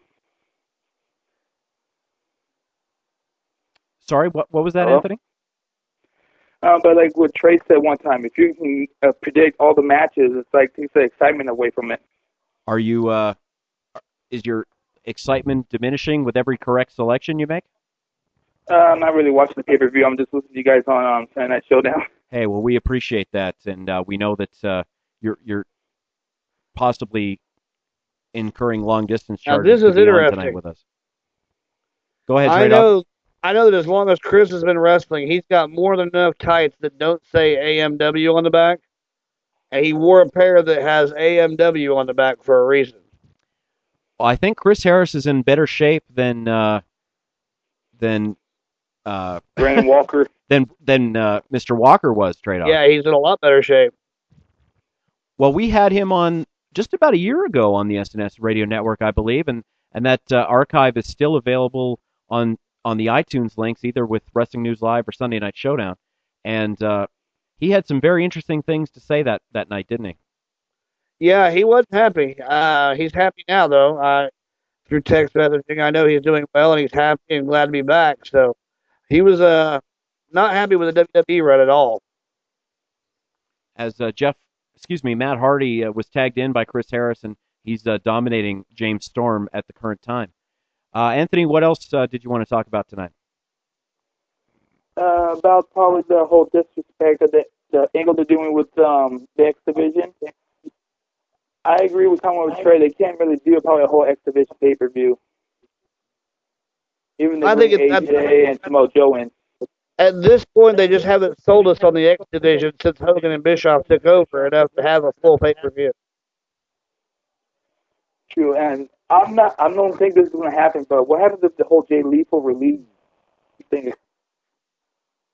What if the Jay Lethal release is, is only short term? Well, Trey Dawg, I mean, it's a case where if they're mentioning him on TV, no matter what the company, that means that uh, he's probably not gone for long.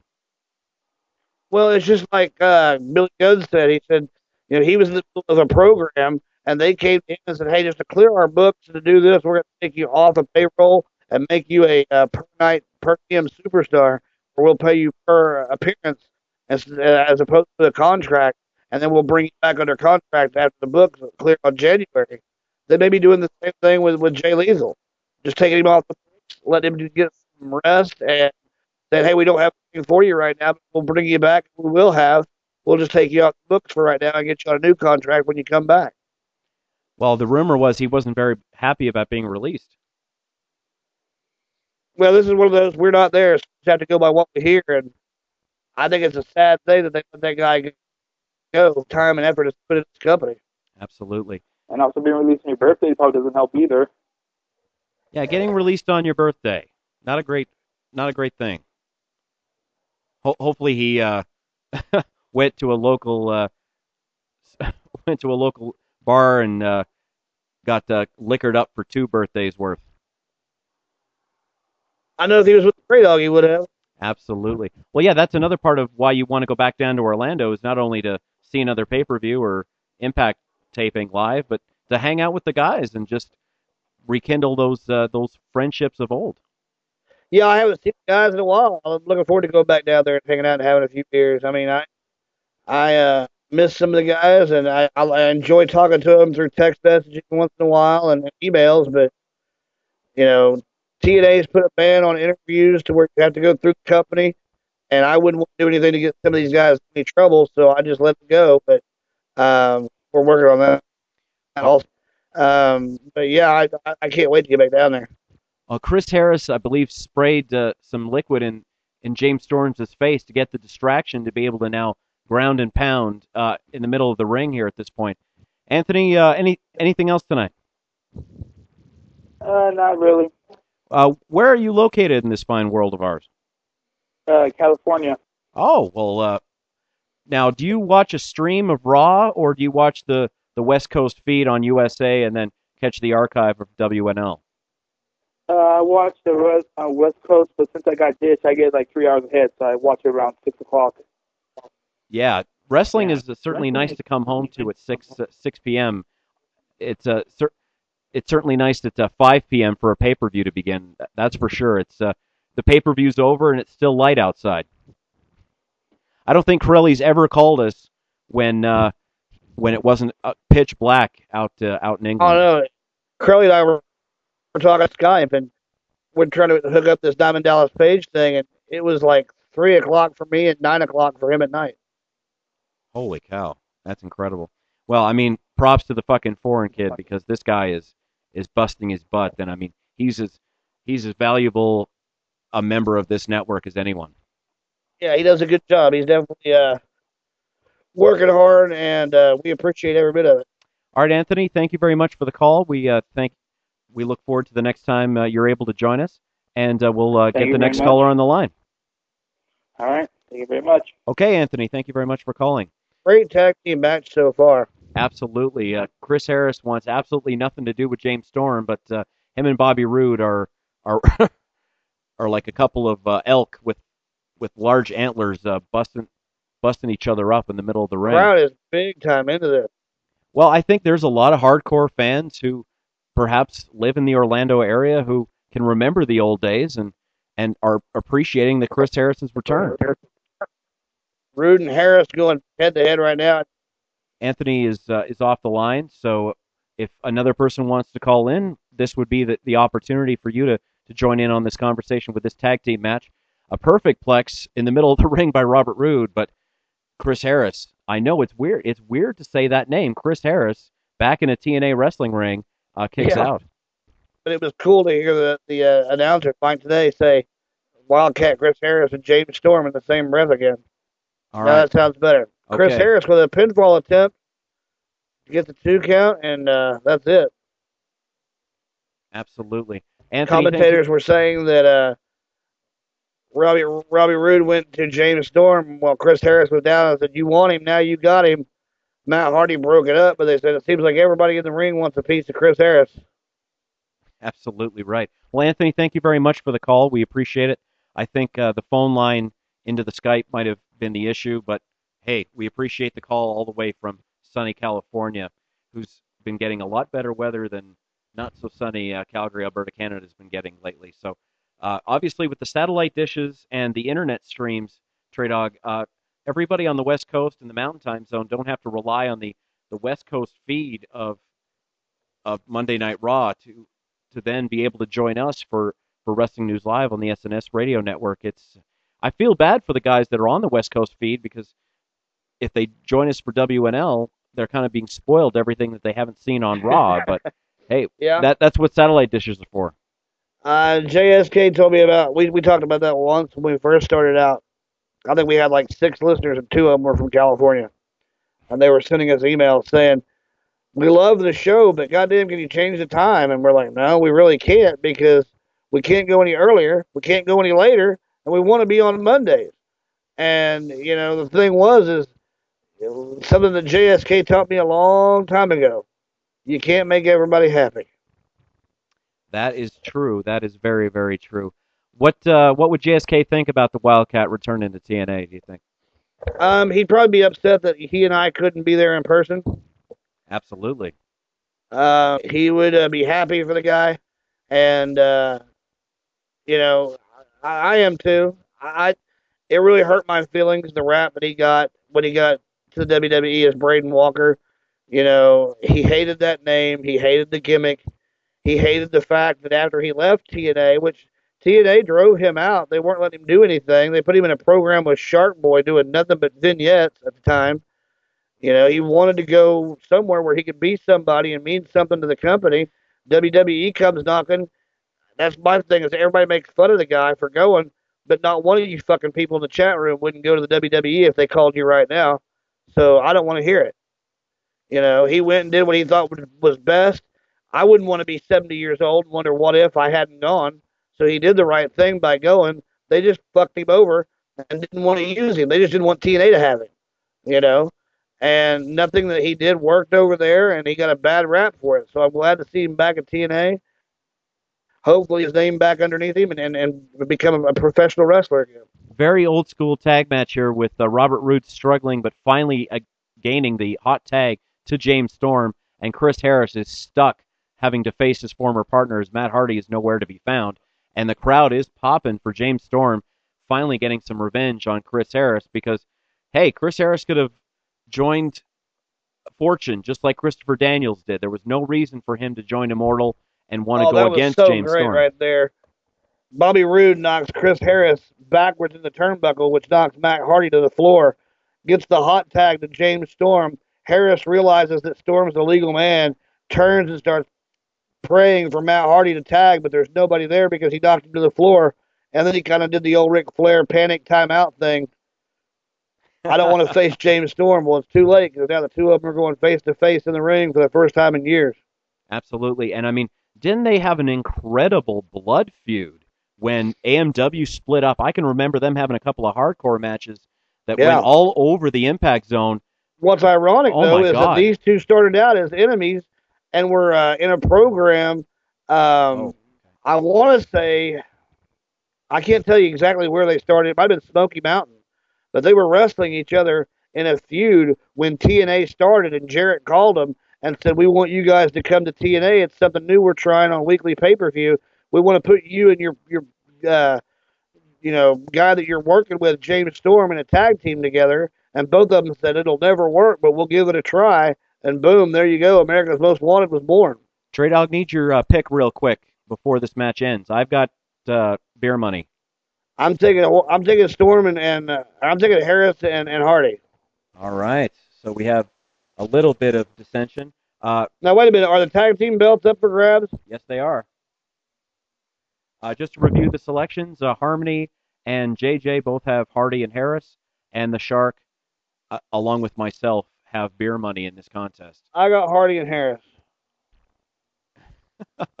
Matt Hardy back on his feet and, and dominating both members of Beer Money at this point. Attempted twist of fate as James Storm turns it around for a uh, backcracker. For I know, I know the WWE names for these moves, not the TNA names. Back to AMW fighting each other, but yeah, a lot of blood was spilled between James Storm and Chris Harris. As They we had a nice bull rope match to end their feud, but they never really ended their feud. That's the thing. Absolutely. And I mean, we'll uh, continue along here, but any uh, quick AMW memories, perhaps uh, live and in person, that uh, you can recall from your time uh, watching TNA live? Oh, it's just I mean, every bit as fun as it is. I mean, I I like the Impact Zone, but man, the Asylum was something else. That place that place was TNA, I, and it was a hole in the wall. So I'm glad they got the Impact Zone. Don't get me wrong, but and and the reason I say that is because now you can get bigger talent. Because when they originally were courting Hogan, back when Jarrett went to Japan and hit him with the guitar, uh, Hogan took one step inside the Impact Zone or the uh, Asylum and said, "You got to be fucking kidding me! I'm not wrestling here. Not at this point in my career. Maybe when I started, but not now." And then Jeff Jarrett flies all the way to Japan just to hit uh, uh, Hulk Hogan in the head with a chair or with a uh, guitar. As the the classic move from Beer Money to get the pin, and they will. James Storm pins Chris Harris, and Beer Money has retained their tag team championships. Oh no! Now they're doing the old AMW finisher. Yeah, well, that's that's exactly what James Storm told Roode to do. He's Roode wanted to do a different move, but Storm's like, "Hey, let's do this old AMW finish." And The death sentence right there. absolutely, that's exactly what it was. All right, so we are at the uh, two thirds mark, six down, three to go, and the three three gigantic matches: Dreamer and Styles, the Jarretts against Angle and Chyna, and Sting and Van Dam. This seems like the perfect time for break number two. So, Trey Dawg, uh, we will be back in a few minutes along the uh, SNS radio network, and myself and the Trey Dawg will continue with TNA Sacrifice in just a couple of minutes. Stay tuned, and we'll be right back. Stick around; it's gonna get better.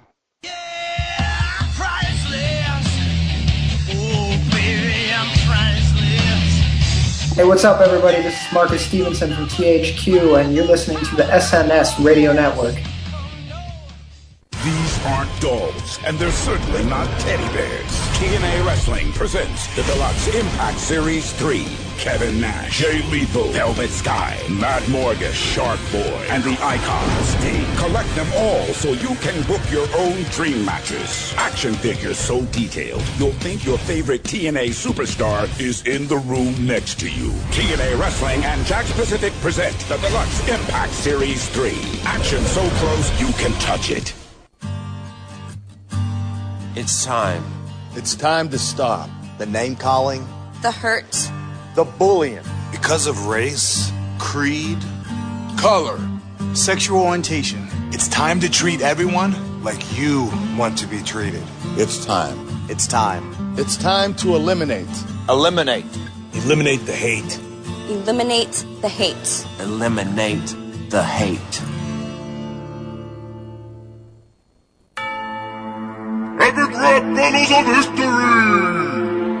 Darth Vader versus Adolf Hitler!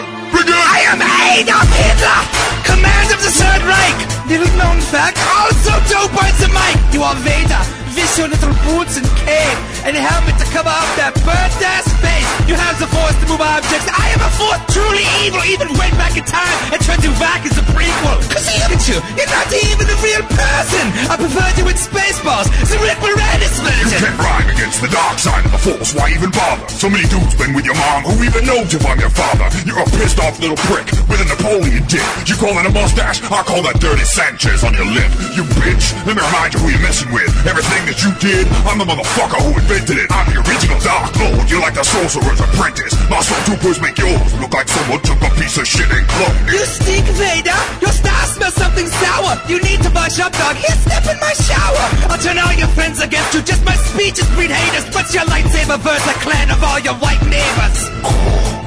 Suck my robot ball. Now take a step back and let me freeze yours off. A little carbonite back for your group stepping ass. We'll call my homeboy in Israel. See who got the last laugh. Who won? Who's next? You decide. Epic battles of history.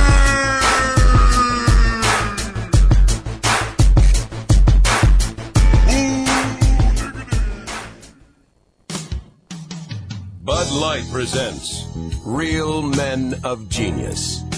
Real man of genius.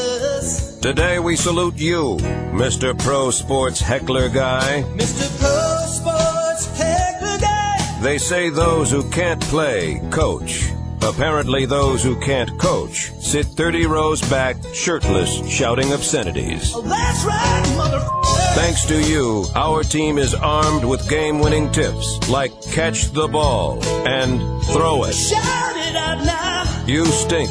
That sucks. What a bunch of losers.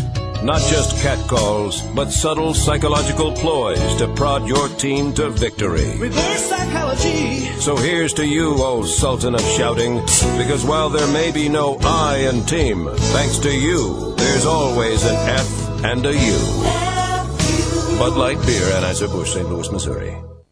Not getting enough TNA wrestling? It's time to join TNAOnDemand.com, the place to access over 300 hours of classic TNA programming, 24 hours a day, 7 days a week, 365 days a year. TNAOnDemand.com is the ultimate resource for pay-per-views and exclusive TNA programming.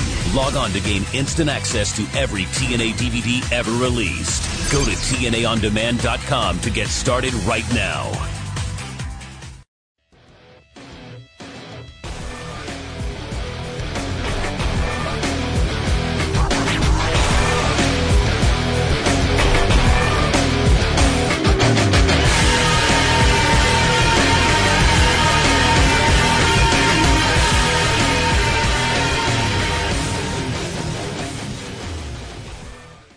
Right, some old school, old school Impact Wrestling theme music to bring us back here to TNA Sacrifice 2011. Internet Dave, along with the Trey Dawg here tonight on Sunday, May the 15th.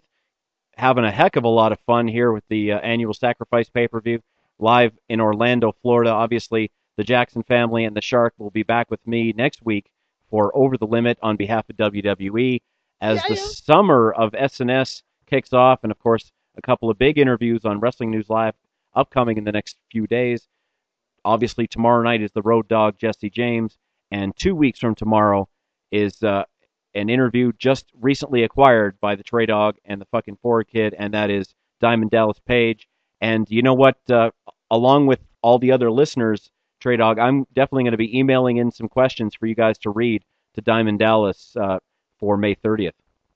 Good. I mean, he said that he wants to come on and you know definitely promote his YRG, which is you know a workout for people who wouldn't be doing yoga.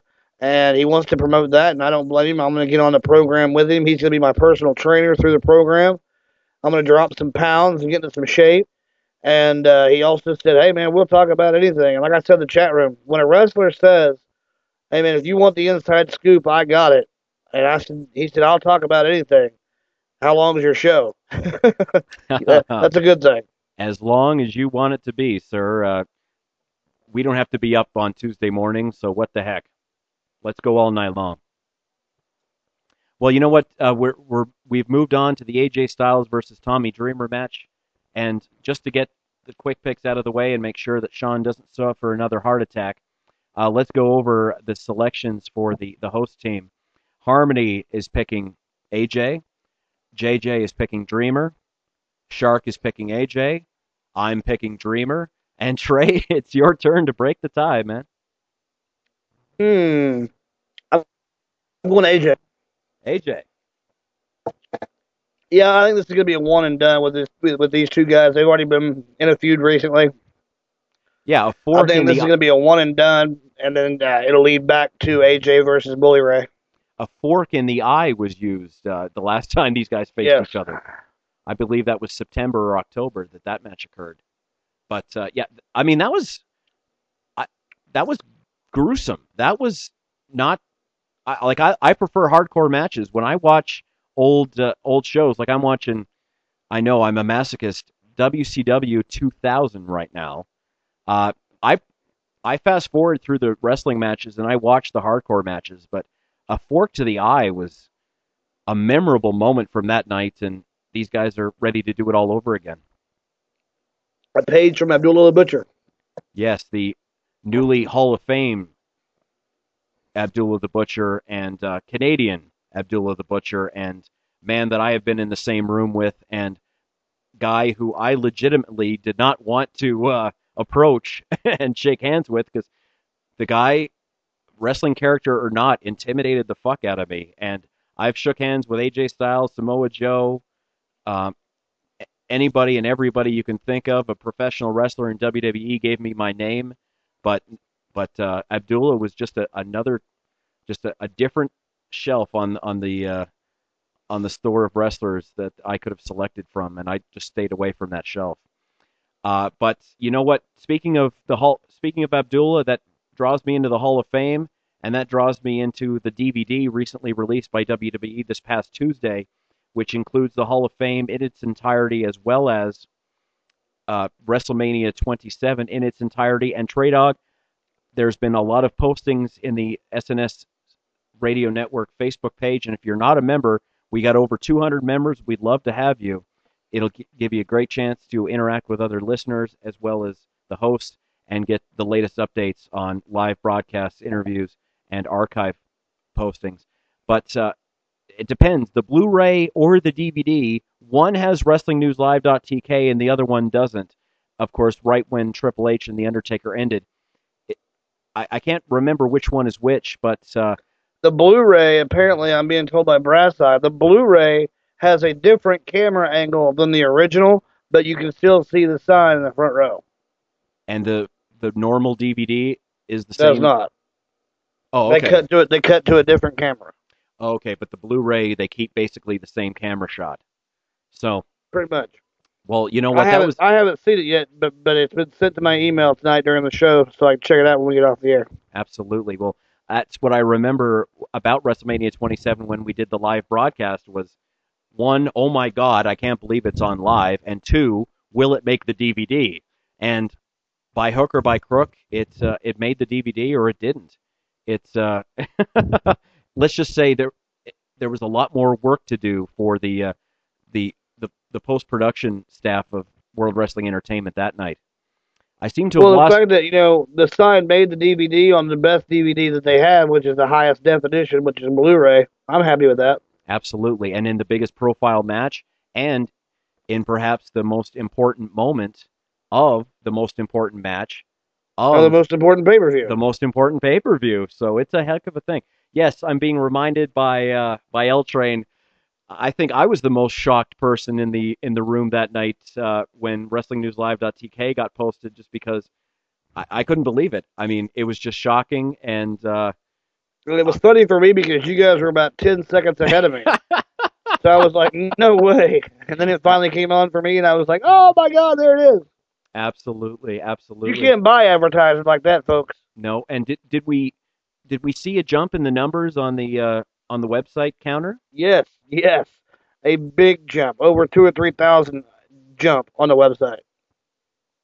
Well, people are suggesting that if we do a best of SNS, that that should be my clip. I'm I'm thinking uh, we we need to do a new intro for Sunday Night Showdown. Maybe we that are. should It's, be it's my. in the works. We already talked about that. Uh, JJ's going to knock that out soon. He would have had it done this week had he not been sick.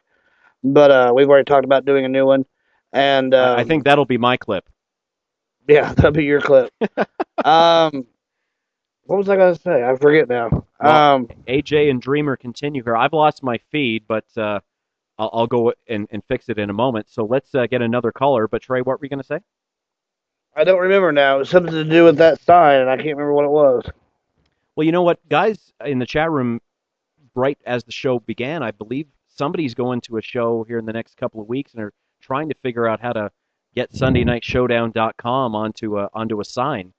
Maybe we need Yeah. to buy SNS.com as well or WNL.com to uh, to attract people uh, to the Sunday Night Showdown Radio Radio I have Network website. I have looked. Oh, I know what I was going to say. As of yesterday, I want to thank the listeners. As of yesterday, the Billy Gunn interview has gone over a thousand downloads. So thank you very much. Oh, fantastic! Um, but uh, the night after WrestleMania, the WNL traffic went from like I don't know, it's normal to about two or three thousand more hits than it had the night before. wow. And have most of those people stuck around and and continued to hit the page? Well, I know our chat room numbers have grown, and so I know our archive numbers are huge, and they are growing every week to over six, seven hundred downloads a week. So we're doing good. Well, obviously, uh, Headlocks to Headlines is a major, major contributor to that. And once again, the hardest working man in, in sports entertainment, Chris Crelly, deserves all the kudos in the world for not only uh, the interviews that he gets, but the traffic that uh, has come to Headlocks to Headlines, and most importantly, continues to go day after day after day to get their latest wrestling news. Of course, wrestling-online.com, the official newsletter of Wrestling News Live for all your latest information delivered right to your email box. What could be more convenient? So, uh, a lot of uh, partnerships and affiliates that we have on the SNS Radio Network, Trey Dawg, and Hey, uh, I love waking up every morning, smoking a cigarette, drinking a freshly poured cup of Mountain Dew, having breakfast, and reading my wrestling-online.com newsletter. absolutely. It is amazing, and they send you maybe two or three a day, sometimes four or five a week. Depends on what's going on, but it's well worth it, and it's free. Absolutely. And uh, we've, through Jason Klevitz, who I've known for, God, got to be, well, 2002, uh, he put us in touch with Colin Vassallo, and that man is is a hard worker as well. And wrestling A dash hardcore Online. match is broken out here in the Impact Zone. All right. Well, we'll uh, definitely take another caller if anyone would like to call in and and give us their perspectives on this match that we're seeing right now, or any of the previous six that we've seen so far, or the next two that we're going to see: the Jarretts versus Angle and Chyna, and of course Rob Van Dam trying to get that title back that he never was pinned to lose Oh! against Sting. We have debris in the ring with trash can lids, trash cans. AJ put the table in the ring. He's trying to set it up against the ropes. He sees Tommy getting up on the peripheral vision. Instead, he goes forward off the ropes and suplexes the table into Tommy. Oh my God! Tommy's down as AJ puts the legs up to the table as he's trying now to set the table up. He's got one half of the table in the air, the other half on the ground like a ramp. And he's got Tommy on the ground. They're trying to get up to their feet. Tommy takes control, picks up AJ. AJ reverses it, throws Tommy into the ropes, into the turnbuckle, shoulder first into the turnbuckle, into the steel post. He's on the opposite side of the ring. Looks like he's going to use the table for a ramp and do something to Tommy right here. He runs up the table. Boom! Big clothesline off the running jump off the table into the turnbuckles. And then he throws Tommy face first into the table and goes to the pin. One, two, nope. Two count only. Well, the question is, is there a fork in the match yet? No, you can't stick a fork in these fellas yet, although I'm not sure what the hell Tommy Dreamer has on. As the crowd's chanting, this is awesome. Sounds good. As good. AJ Styles, who can wrestle a broom, delivers with Tommy Dreamer. Everybody thought had run out of gas back in the WWE ECW days. Oh, reversal. Tommy Dreamer into a wicked DDT, goes for the pinfall, gets a two count, shoulder up for AJ. No. What a time for a feed to disappear. That's too bad. Um, can you handle it for about 30 seconds, Trey Dawg? Uh, do what you do so well, and I'll be uh, back in just a couple seconds. I'll be back as Tommy takes off his ridiculous T-shirt and throws it in the crowd. I'm surprised, as ugly as that some bitch is, somebody didn't throw it back at him. Oh, and now, Dave, a fork has been introduced as Tommy Dreamer grabs the fork and is approaching AJ, who is down on the mat. AJ up to his knees. He sees the fork and is now trying to prevent Tommy Dreamer from stabbing AJ in the eye. Tommy's going for the eye. AJ's trying to block it. The two are struggling in the corner of the ring. AJ now back to his feet as both men are still on their feet, forcing the fork into AJ's eye. AJ gets the chop to the chest, knocks the fork, the fork loose. Nice little Pele kick into the head of Tommy Dreamer, who is now out on his feet. Trash can to the head, and Dreamer is down on the, the mat, face first. Oh boy. Fork avoided by AJ Styles. Tommy laying on the table, face down, as the table lies collapsed on the floor. AJ picks up the table, removes it from underneath one Tommy Dreamer, sets it up like he did before for a ramp to a different turnbuckle corner, and Tommy Dreamer punches AJ in the junk. All right, well, I'm back, and Bully Ray is into the ring, so I, I think I must be a few seconds ahead of you, Trey Dawg, but I'll let you, You keep are? going here. Keep keep uh, telling us what we need to know. Pele kick to the to the top of Tommy Dreamer's head. The uh, table still set up like a ramp.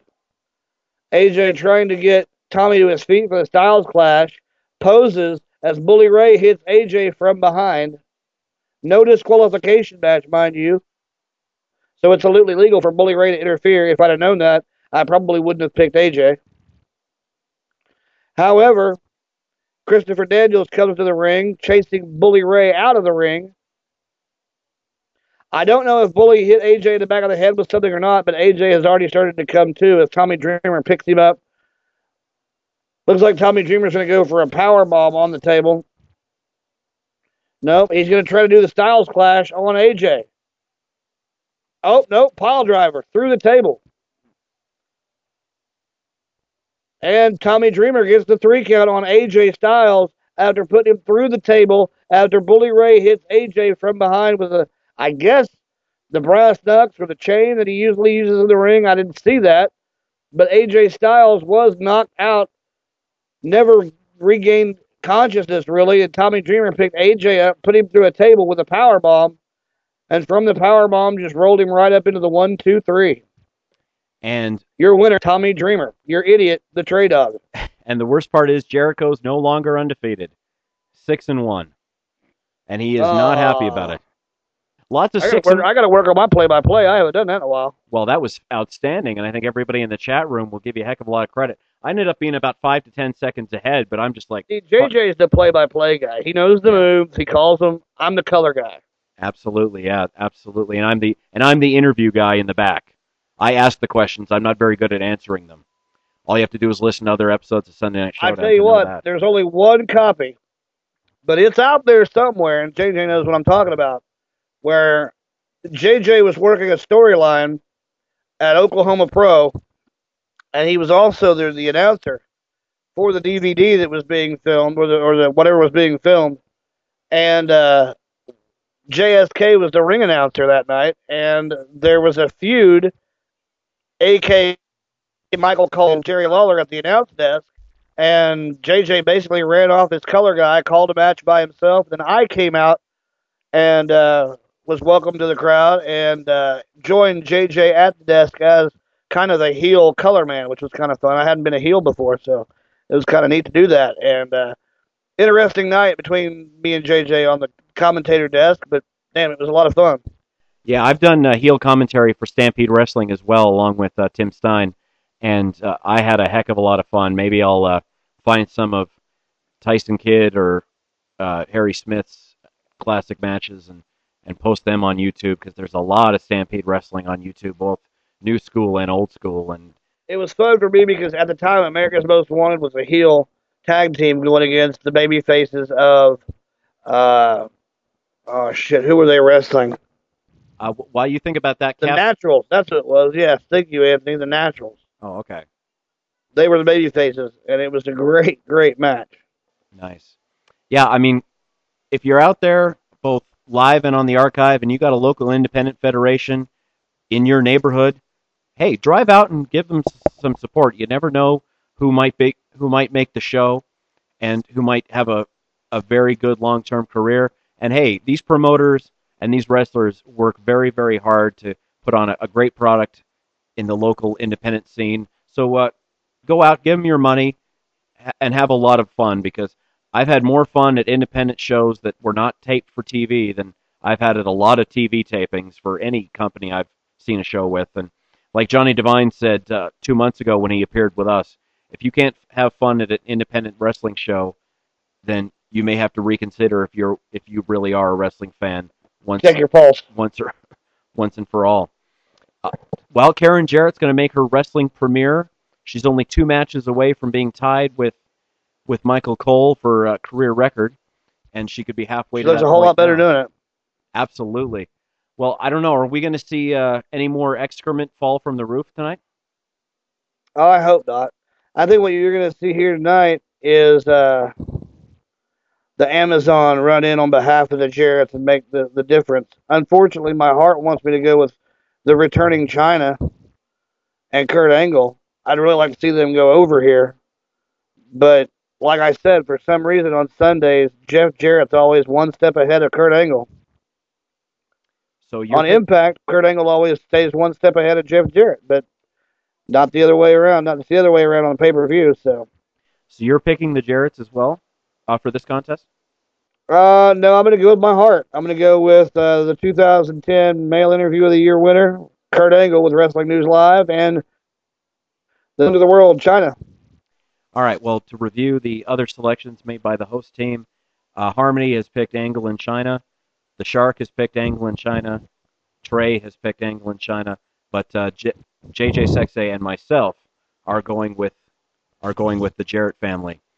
One way I like it when I other. agree with. I like it when I pick blindly, not knowing what Harmony has picked, and we agree.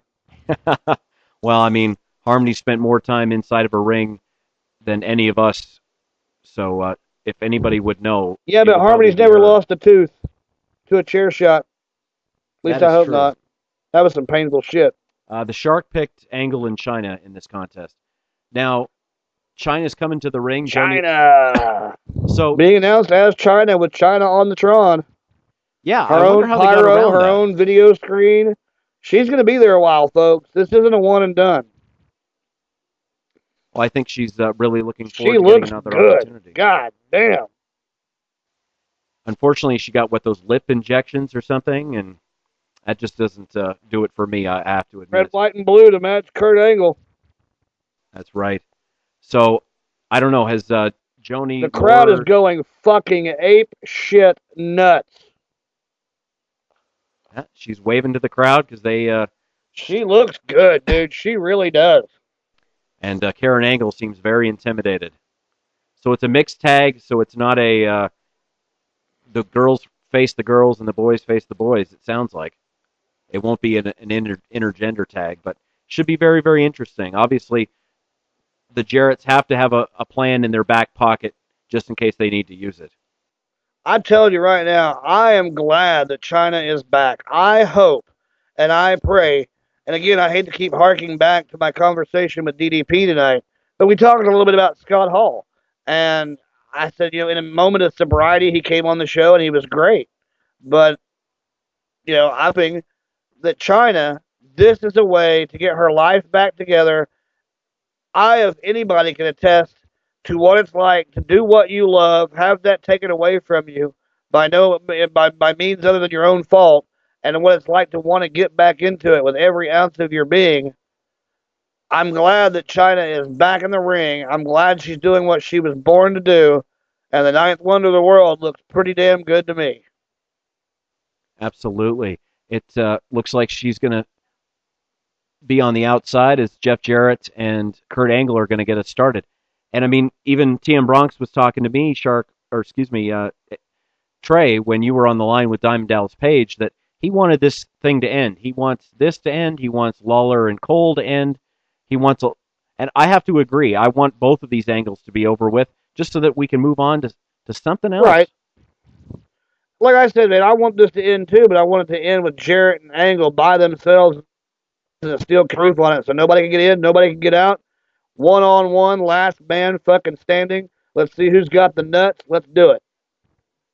Well, you would think that a cage match at Lockdown should have been the end of this chapter, not uh, just perhaps the second last chapter of it. I mean, cage matches are supposed to, to end co- feuds and conflicts.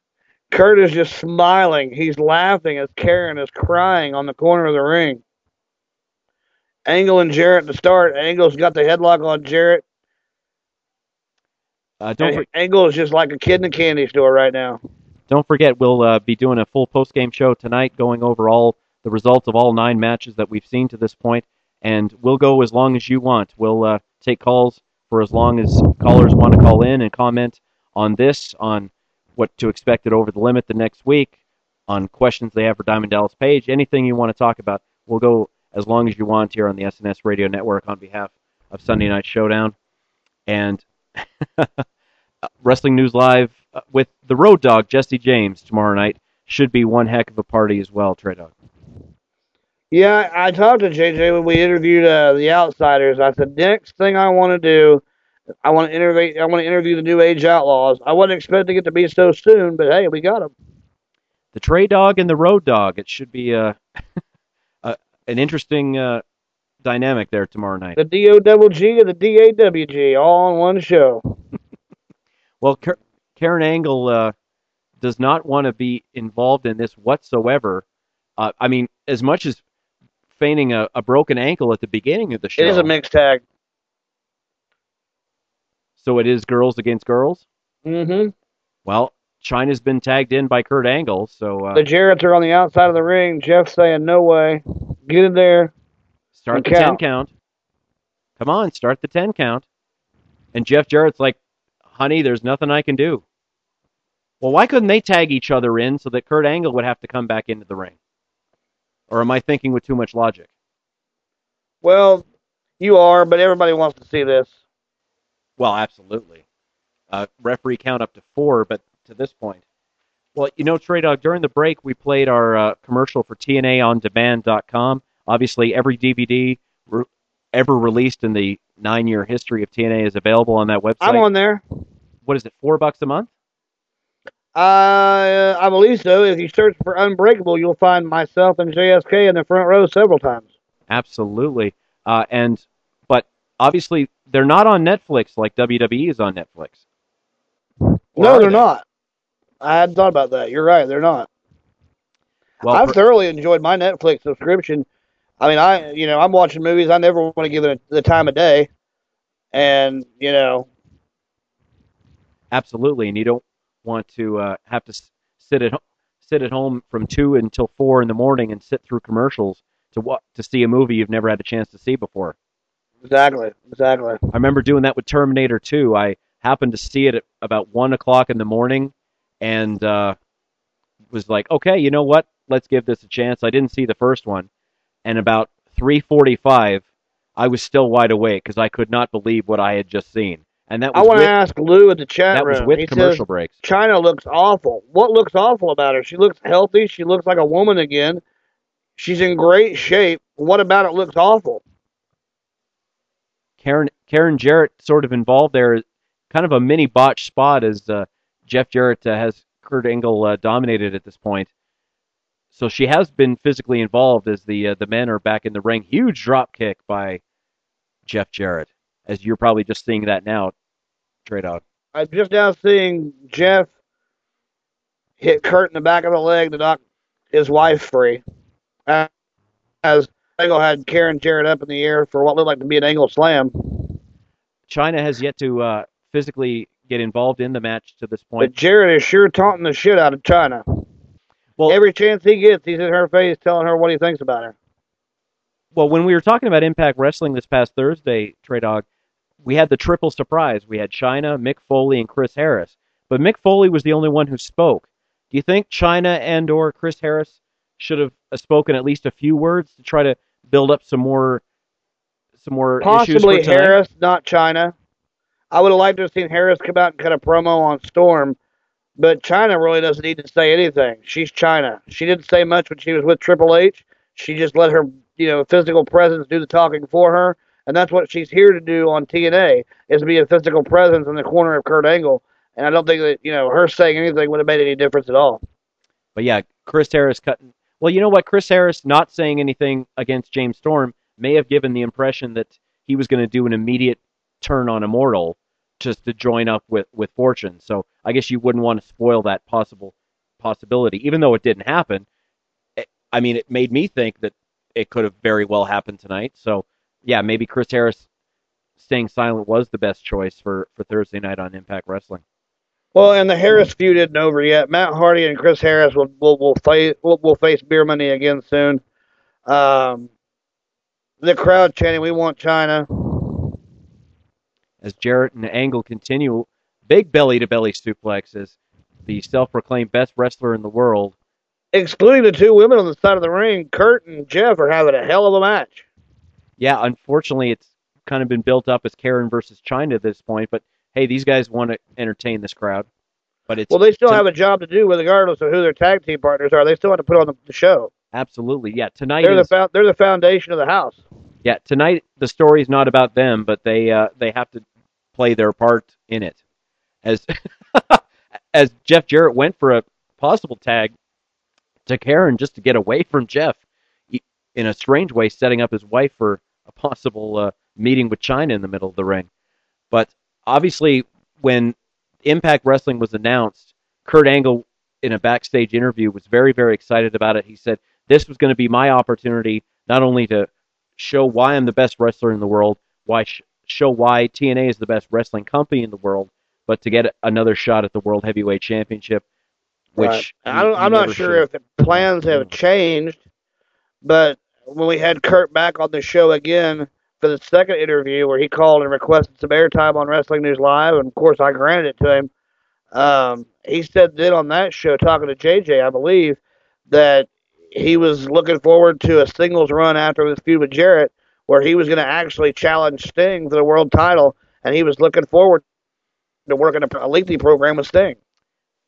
that would be acceptable. Obviously, Mr. Anderson gets the next opportunity at Slammiversary, but uh, who knows what'll happen for July and August in terms of the world title. But I don't know. I'm I I wouldn't mind if Van Dam won it tonight. I don't think he will, but to me, it's a case where I I- think Van Dam's now had enough chances.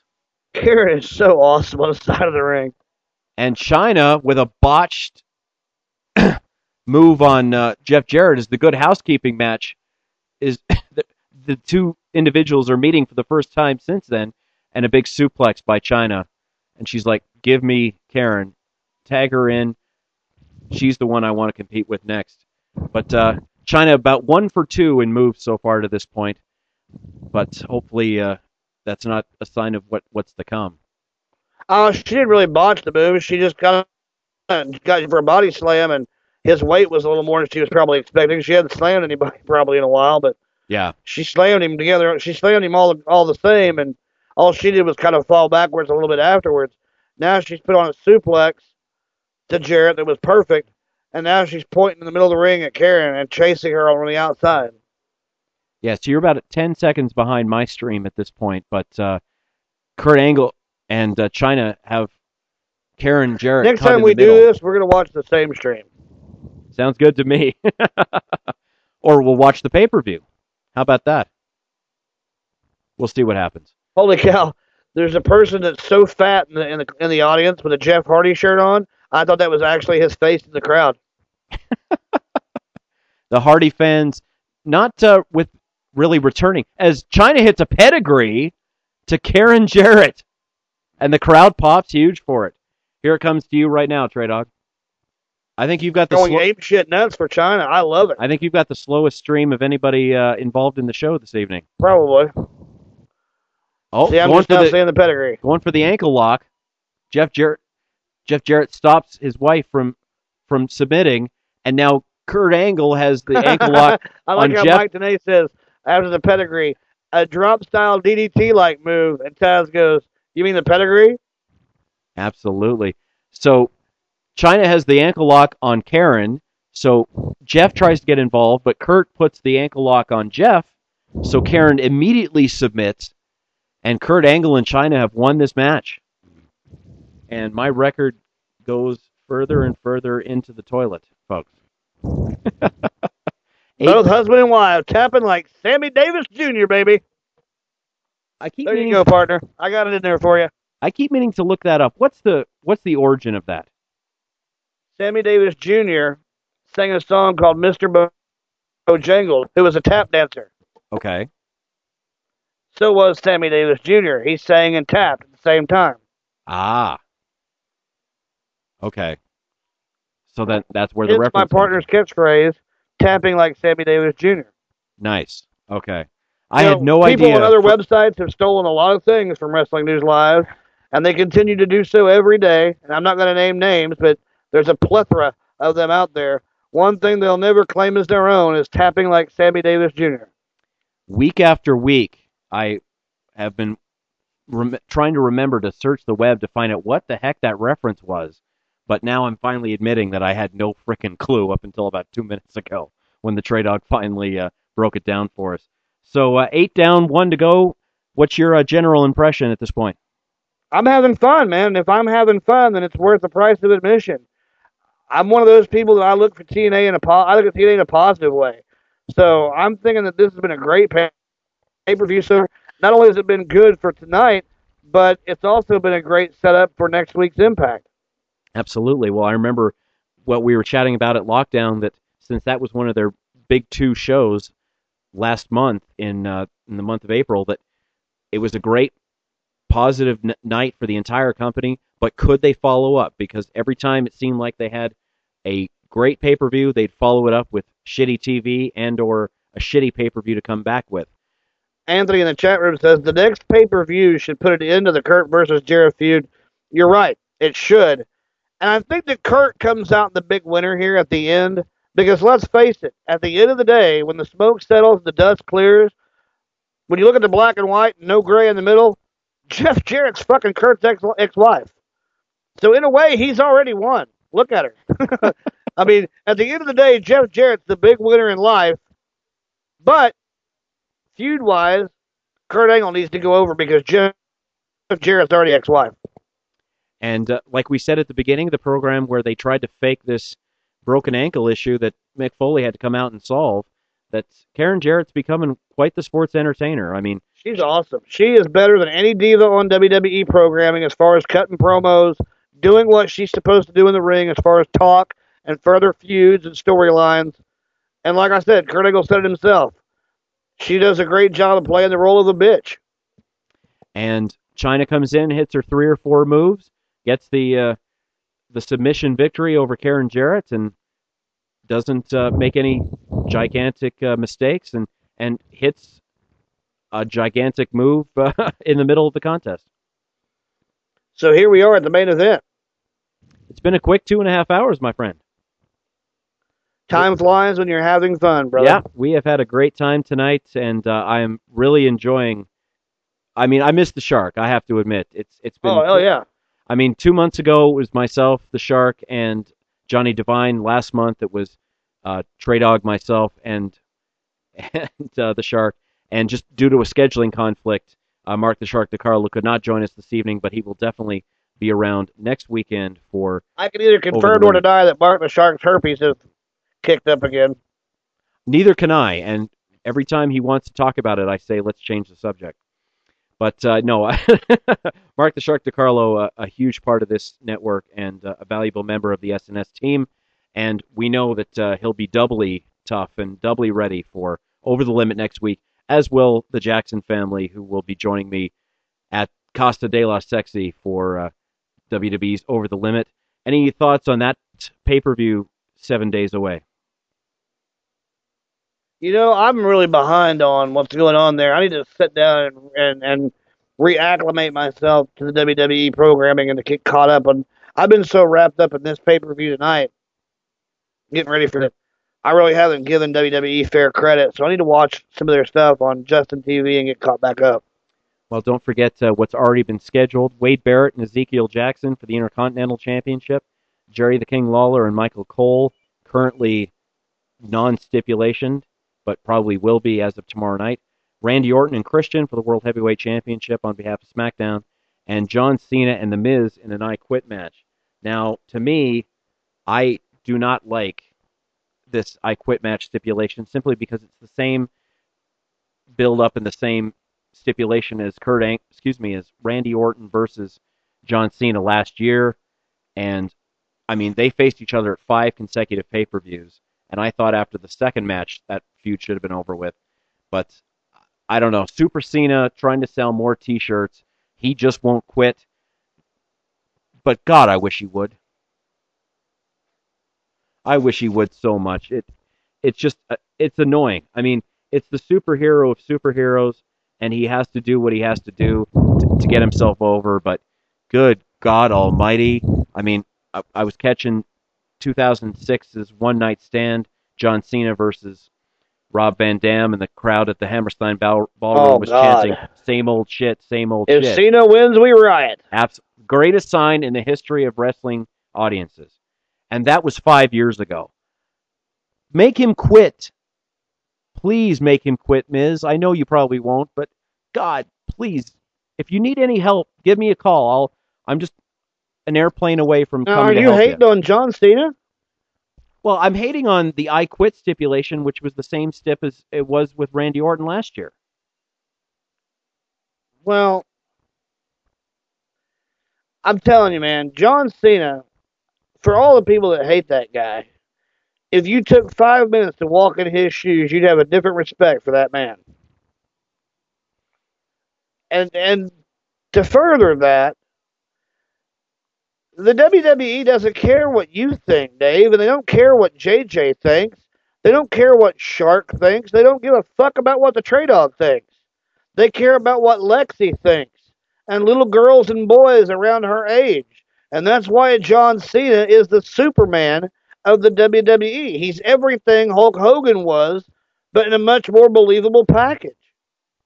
Yeah, if John Cena never They've quits, already got our money. Now they want our kids and our grandkids, and they want us, who still watch with those kids, to buy the products at WWE Shop Zone. yeah, because if John Cena never quits, then you should never quit either. Hey, I, if I was a, if I if I had children, which I don't that I know of, but if I did, and I was watching WWE programming, I would want my child, I would want my son to grow up to want to be the man John Cena is. I would want my son to grow up and respect the military, respect the United States, do the right thing when in the face of adversity. You know, I, I just want my kid to be half the man John Cena is in real life, and I'll feel like a successful parent. I mean, yeah, he's a heck of a guy. It's they picked the right person to portray this gimmick, and I mean, he deserves a lot of credit for what he's done because in any other sh- in any other man's shoes, it could have been a complete disaster. It could have been just uh, a cheesy idea that just didn't work. But I mean, John Cena has embraced it, and he's working as hard as he can to get it over. And obviously, based on the last at least six years, that's where uh, where his career and his legacy have developed. So I I don't know, just a, a different step than last year's step against Randy Orton. That's all I ask. You guys, have, you guys have already seen it, but Mr. Anderson, if you don't have your volume up, walked out and cut a little promo. Now he's joining the announce table in a Brett Favre jersey, and he said his usual catchphrase, Mr. Anderson. And then there was a silence, and he dusted off the microphone. He went, Anderson. well, even Taz got a laugh out of that. Well, the asshole show has kind of calmed down a bit with him, but maybe now that he's got the world title shot, it'll uh, rejuvenate itself in a matter. Boy, this is a tough minutes. one to call, Dave. Absolutely. I mean, I- Van Dam's know- had numerous chances, and The crowd is so behind Rob Van Dam tonight. Look at this. and it Sting's personally handpicked opponent. And I mean, this is a That's case. what I love about this. That's what's so unique and different about this match. It's not a guy that the champion's afraid to face. It's not a guy the champion's ducking or trying not to fight. It's a guy that he handpicked because he deserves the title shot. He never lost the fucking title to begin with. He got put in some stupid angle with Abyss where he looked like he was in a B horror movie or a C horror movie. And that's horror, not whore. and wheeled out on a stretcher and was back in two weeks completely healed with a limp. Yep. A guy that they booked and Hulk Hogan personally called into his radio show while Rob was retired and said, I want you to come to TNA with me and said it on the air. And the very next week, RVD was there. It- then the company, they, they, they don't book him to the correct kind of contract. They run out of televised dates, and they had to take the belt right back off of him. It was retarded. So it's good to see that they're doing the right thing and giving him a chance at the title. They're doing the right thing by giving Miss Anderson a shot at the winner. And these are the guys that you want to see in the TNA title picture. Not Bubba Dudley, not Devon, not Tommy Dreamer. These are the guys that are in the right place. And you know what? A lot of people want to bitch and complain about Sting, but you know what? When I'm his age, I hope I look that good. I can still go because that dude is still a believable champion to me. And if you don't like it, kiss my ass. and a brand new championship belt for TNA. Obviously, the uh, the Hardy belt has been retired, and the belt that Eric Young took out of the garbage has not been brought back. That's a nice TNA heavyweight championship belt. Oh yeah, hands down, that's the best looking belt they've had. Definitely. Well, Mr. Anderson, will he get involved? Yes or no? Uh, you gotta say yes. That's what makes this tougher than it already is. Because I mean, if you if you just leave all outside variables alone and go Sting versus RVD, that's tough to pick because the crowd's behind them both. It's hard to get a read on who, who the company when the crowd's behind them both. Um, then you've got the Mr. Anderson variable at ringside at the announcer's desk. Man, who knows? I, I'm going with Sting because I'm going with my heart, and the the little kid that likes the frosted mini wheats in me wants, wants Sting to win. exactly. And I would hate to see what a C horror show would be. I've seen C horror shows, but a C horror show I think would scare me more than I could ever admit. Uh, when it comes to the quick picks on behalf of the SNS network game, yeah, this is our first clean sweep of the night.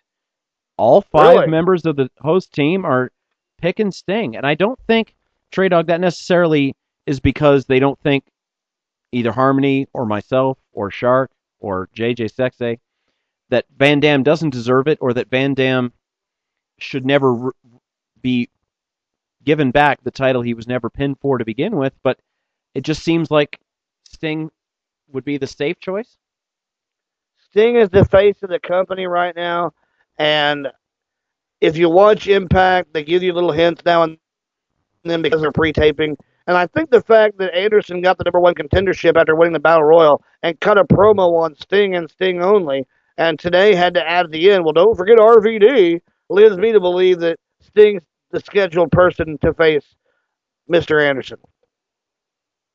yeah, it just seems logical at this point. I mean, Slammiversary is one of their basically their big three. Like if you think about World Wrestling Entertainment, it's SummerSlam, WrestleMania, and the Royal Rumble, and to a lesser extent uh, Survivor Series, which they still want to keep changing the name of.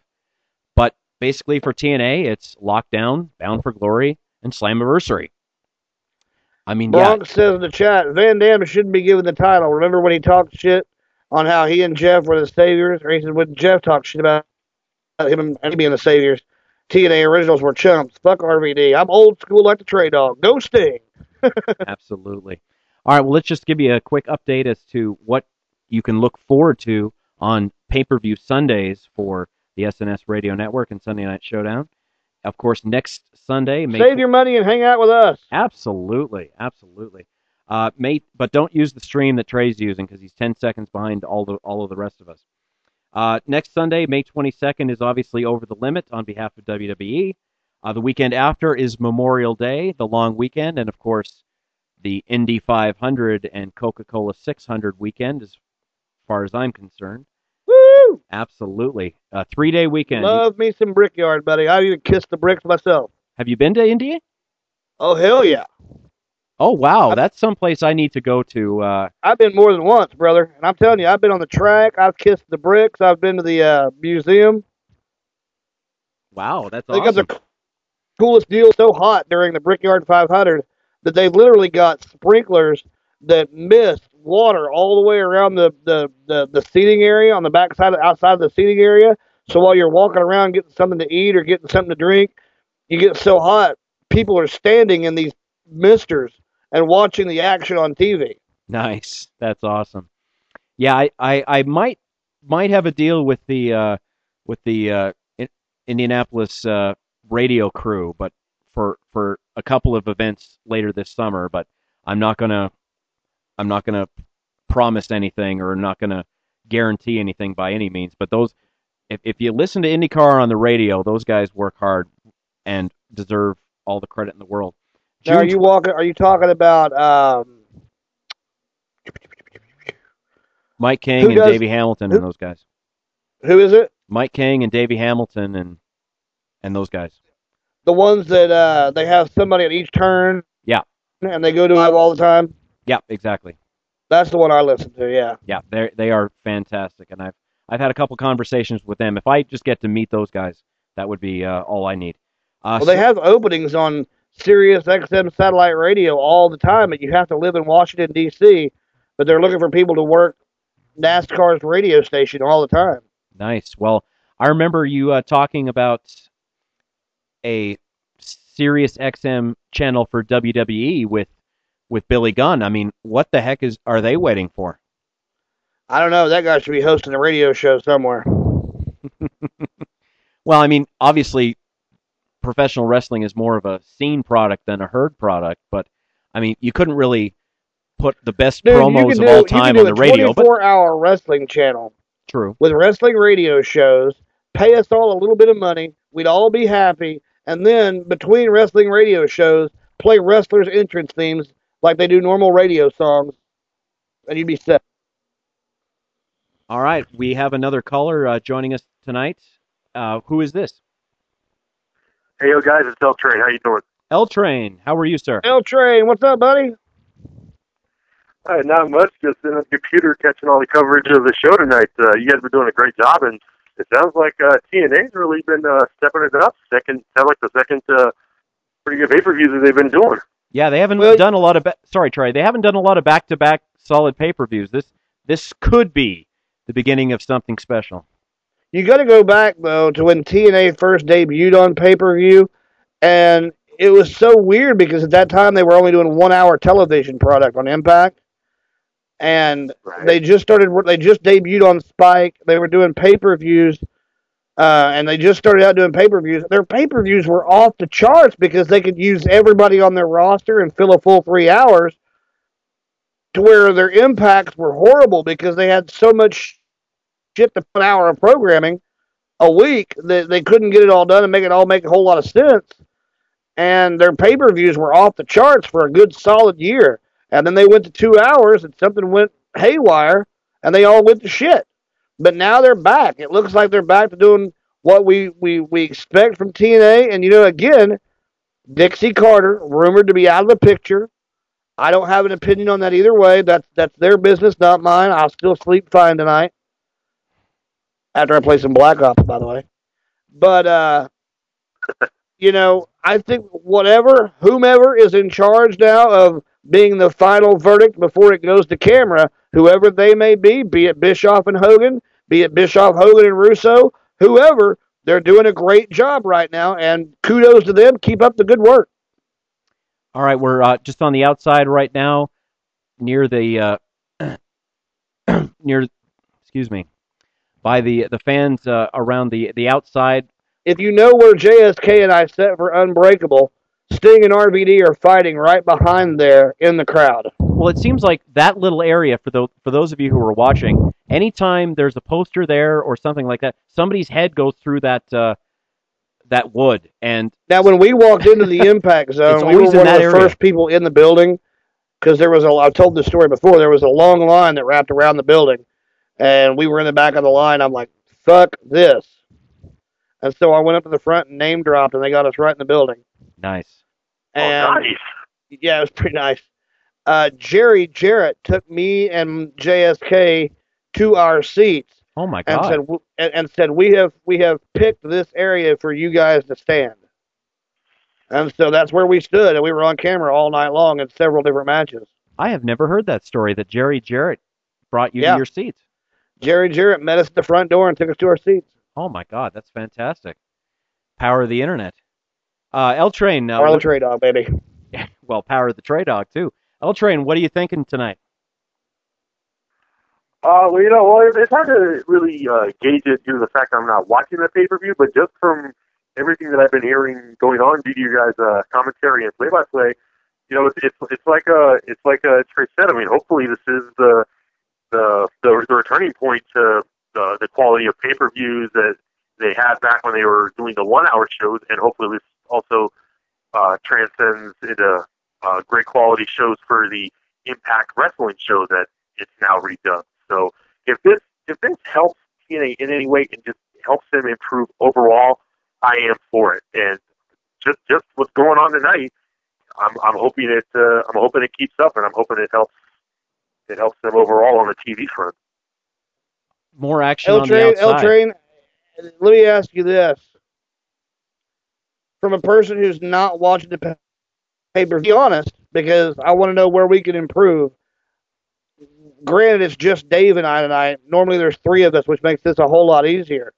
But with just Dave and I doing the, the, the coverage tonight, what have we done well, and what could we do better?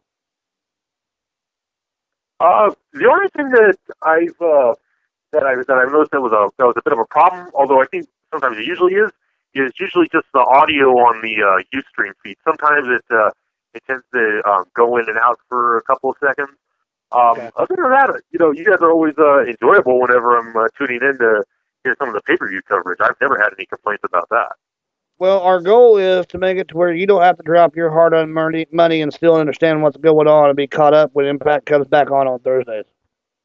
Absolutely. Right, right. Uh, uh, you know, like uh, I I think I said this in the in the chat before, and I I think uh, JJ was wondering whether it was a compliment or an insult. Whenever I uh, head onto the site and I play by play, it kind of makes me think of when, when I'd be watching cartoons as a kid, and they would show the old footage of uh, of uh, of uh, of uh, commentators doing play by play over the radio for like the old school boxing and wrestling matches, and I, I kind of like that. It kind of makes me think back to like you know that's that's kind of what they did back in the day. You know, it's, it's like you know it's like you're getting the the full uh, the full uh, broadcast of what's going on in the ring, even though you can't see it. That's kind of what I, that's kind of like what I like about this. I take that as an extreme compliment, and I apologize to everyone because my play-by-play is very, very, very rusty. But doing this, hopefully, it'll get better as we continue with myself, the Shark, and Internet Dave on the the uh, TNA Impact pay-per-view broadcast. Uh, the guys, Shark, Dave, and JJ, are already doing a great job with the WWE coverage. I just got to try to get our coverage to be as good as theirs, then we'll all be good to go. Well, you know what? Those guys that Well- uh, could could write the story with their words who did boxing on the radio, those guys were artists because uh, you didn't need to see what was going on to, to understand exactly what was going on in the ring. And uh, if if we can be a tenth of what those guys are or and were, that that's a, a huge compliment. Oh! RVD taking the beating from Sting as the crowd on their feet going back and forth for whoever's in control. The crowd chants that wrestler's name, be it RVD or Sting. RVD taking the uh, brunt of Sting's offense. Sting again fighting with right hand only, never uses his left hand to throw a punch. Sets up RVD in the corner for a Stinger splash, and just at the last minute, RVD kicks Sting in the face with a backwards kick, knocking both wrestlers to the to the mat. Now RVD in control. Sting reverses into a pinfall, two count, no good. Scorpion Death Drop attempt blocked by Sting brings RVD back to his feet, all of the ponytail, and tries the Death Drop one more time, and nails it in the middle of the ring. Rolls RVD up one, two, three. And what a finish! Sting, Sting is still your world heavyweight champion for TNA. Looks like me. and Looks like me and Anthony in the chat went eight and one tonight. Yeah, Eight and boy. one. The crowd on their feet and clapping and cheering for the champion Sting. Great back and forth match. RVD getting in a lot of offense, as did Sting. RVD still selling the death drop as he's on the ground trying to crawl to the ropes. Sting holds the title belt above his head and panders to the crowd, bowing to the people in the front row as they cheer for him all over the impact zone. The crowd is doing the bow to Sting as he walks around all four sides of the ring. And now they're showing the highlights as the two went face to face at the beginning of the to say, hey, I know we're friends, but you know what? Let's do this and put on a show. and a lot of action on the outside of the ring in that one corner that always gets featured. And uh, Rob they Van, fought a lot in the crowd. yeah, absolutely. And Rob Van Dam raising the arm of Sting as uh, this is a mutual respect match of the up, up of the utmost. And I'd like to see Anderson come to the ring and get in the face of Sting. Well, you got four or five weeks to build it up. Obviously, Slammiversary is June the 12th. But yeah, let's just quickly run over what I had promised earlier about uh, looking ahead. Uh, over the Limit, May 22nd. Slammiversary, June 12th. Capital Punishment, June 19th. Destination X, July 10th. And Money in the Bank, July 17th. All commentaries can be heard live here on Sunday Night Showdown. And The I guess I'm going to get my wish is Anderson's taking his headset off, wants to go down and congratulate the champ. So eight and one tonight, L Train. How? Uh, which one did you get wrong? Uh, I got uh, the tag match with Beer Money and uh, Harris and uh, Hardy. It was it was actually just a screw up on my part because I wasn't aware that the tag titles were going to be on the line. I figured that with uh, Harris coming back, I thought that they were going to put him over, uh, you know, kind of uh, set up a lot more with uh, him and Storm. But if I known the titles were on the line, I probably would have gone with Beer Money because I don't think they would have had Harris win it on his. Uh, I, I was the same way. I made my prediction and then I asked, are the belts on the line? And they said yes. And I went, uh. But then I went with my heart and I, I screwed up. That was the one I lost as well. Well, Trey, how about Harris and Hardy winning a non-title match on this pay-per-view? Uh, if they would have, if if Harrison Hardy would have won, uh, all honesty, that probably would have set up for a Slammiversary um, with a tag title shot right there. Well, there's a lot of Anderson and Anderson and Sting face to face. Anderson doing all Sting doing all the listening. and uh, don't forget As they fade to Slammiversary nine, uh, Sunday, June the 12th. ImpactWrestling.com is the website that they're promoting, not TNAWrestling.com, which is interesting. But uh, They redid the out, website. If you if you don't know, Thursday after Impact went off the air, they launched a brand new Impact.com, um, which basically still said TNA in the top right corner or top left corner, but Impact Wrestling everywhere else. All right, so for a couple of requests in the chat room, I will run over the results of the nine matches. I will not play. Lionel Richie. Oh, sorry. All right, if anybody has any ideas for Song of the Night, although we are nowhere near being done, uh, let me know in the chat room. And uh, Trey, if you have any ideas, uh, please let me know. Uh, Hernandez and Anarquia over Jesse Neal and Shannon Moore. Match number two was Brian Kendrick over Robbie E. Mickie James defeated Madison Rayne. Kazarian over Max Buck. Crimson over Abyss. Beer Money over Harris and Hardy. Dreamer over Styles. Angle and Chyna over the Jarretts. And obviously Sting over Van Dam. No title changes tonight. Uh, the tag team, the tag team titles, the X Division title, the women's title, and the heavyweight title, four for four uh, retentions by the champions. So we are going to transition ourselves into the uh, post game show in a couple of minutes. Uh, L Train, what else uh, did you want to discuss?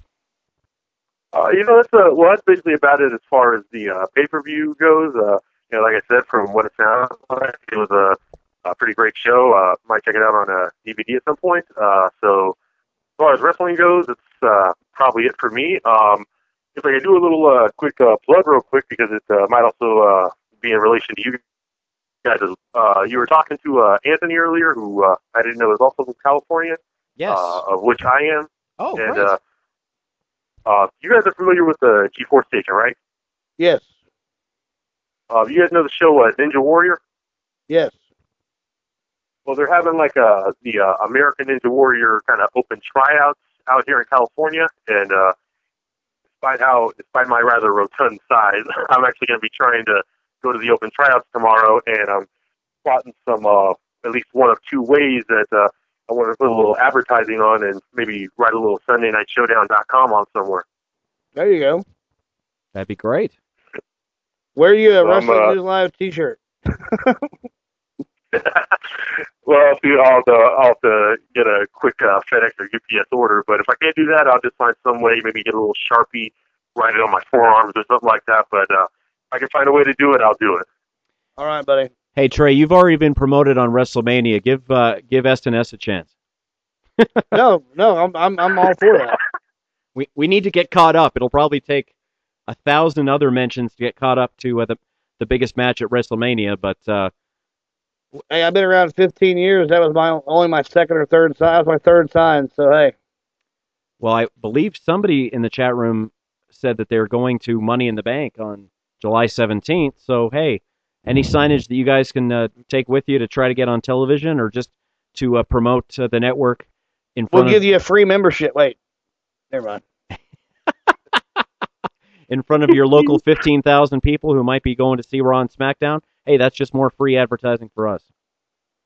Oh, wow, I just realized. I forgot SummerSlam is going to be in L.A. Maybe I can bring something there. Third year in a row. Wow, that's uh, that's a unique for for, for WWE. They never go back to the same arena more more often than that.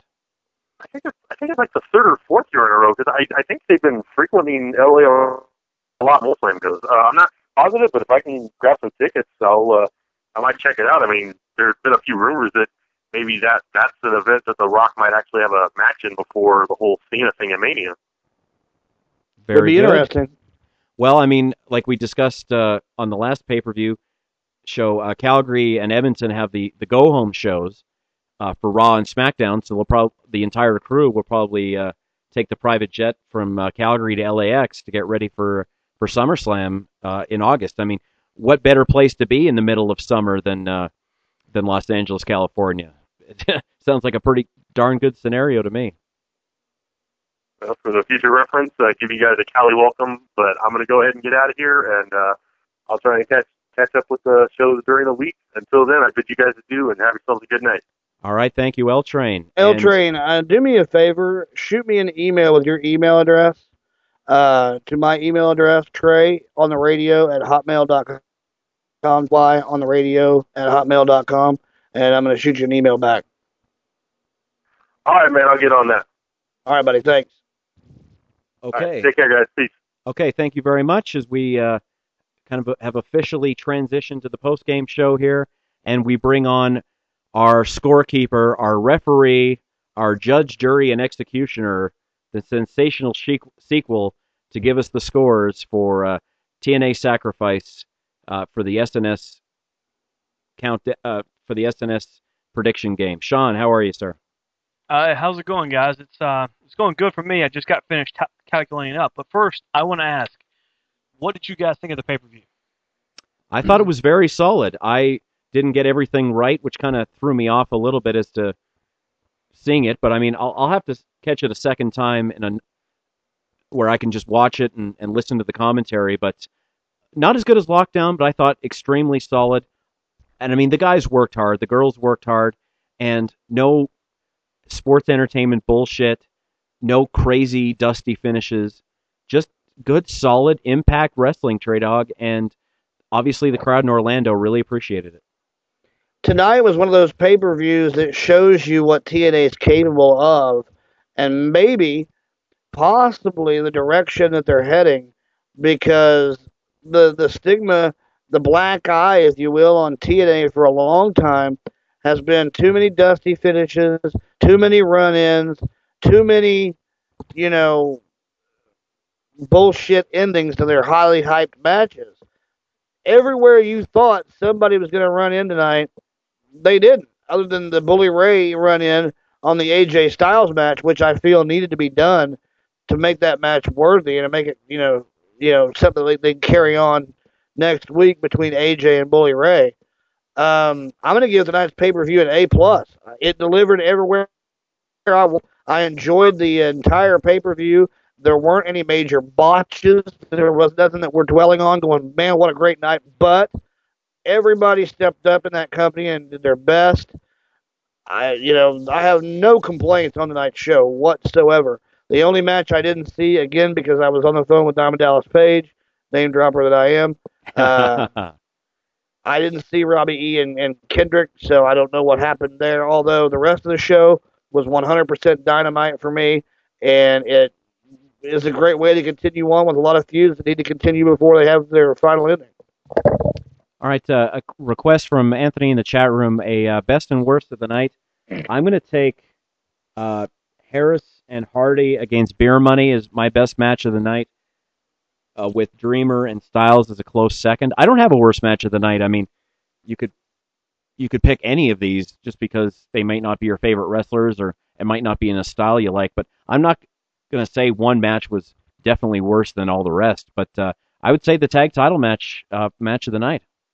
I'm going to agree with you. I think the tag team title match was the best match tonight because it was so back and forth, and we were obviously so split on who was going to win even you know people calling into the show saying I was eight and one. What'd you miss? The tag team match. Well, there you go. Everybody was split on that match, and there were so many you know back and forth. You thought one team had the upper hand, and then boom, they did a great job of transitioning to the other team. And you got to remember, Chris Harris has only been doing you know house shows and and like indie indie feds for the last year or so. So for him to come out and do the job he did tonight, I thought on television for the first time was amazing. And he's teaming with a guy he's never teamed with before, and they did a great job teaming together and selling the story and telling the story. So you got to go with the tag team match as match of the night. I think the worst match was Robbie E and Kendrick just because I didn't see it. That had to be one of the freakiest matches I've ever seen because Kendrick I mean, Kendrick is really selling whatever storyline they're putting putting him on. He reminds me of um, Sanjay Dutt yeah, before yeah. he did leave, and he's sitting in the corner doing the meditation thing. He's got the he's got the hood on the entire time, and you're just like, okay, are you gonna stop so you can wrestle? Uh, you're not. Oh, okay, you, okay, you go do that. We'll sit here and watch that. Okay, you're, you're gonna do that. Okay. I mean, it's like that the entire time. And even Robbie E was kind of like, uh, what are you doing? Are, are we going to do this? What? I mean, it was freaky, but Kendrick is definitely showing his colors by trying to unify the entire X Division and to getting them a push on the main roster itself. I mean, that was a great match. Robbie E definitely, Robbie E and uh, Kendrick definitely did a great job, and I'm just kind of, I'm, I'm kind of curious what the heck is storyline between and uh, the whole thing. But uh, it's definitely a great, great time. Um, I want to say as, on a side note, on a side note, uh, the asterisks at the end of the night. I'm going to say that that uh, AJ Styles and uh, Tommy Dreamer was second to me tonight for match of the night. A match that I didn't think would be worth a shit again for the second time. They did a great job in their match also. They did. They really did. And um, it was a great match. I was kind of, I kind of made a joke in the chat room, uh, going back to uh, Pirates of the Caribbean a little bit. I'm waiting for that one guy who's got the glass eye to put a wooden one in there and do a hardcore match, and he somebody accidentally sticks him in, in the eye with a, a fork, and it sticks there.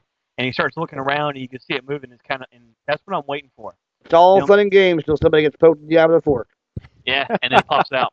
Um, but uh, yeah, the uh, the hardcore match definitely was the top play for me. I really enjoyed the hardcore We match. need a drum roll for our results.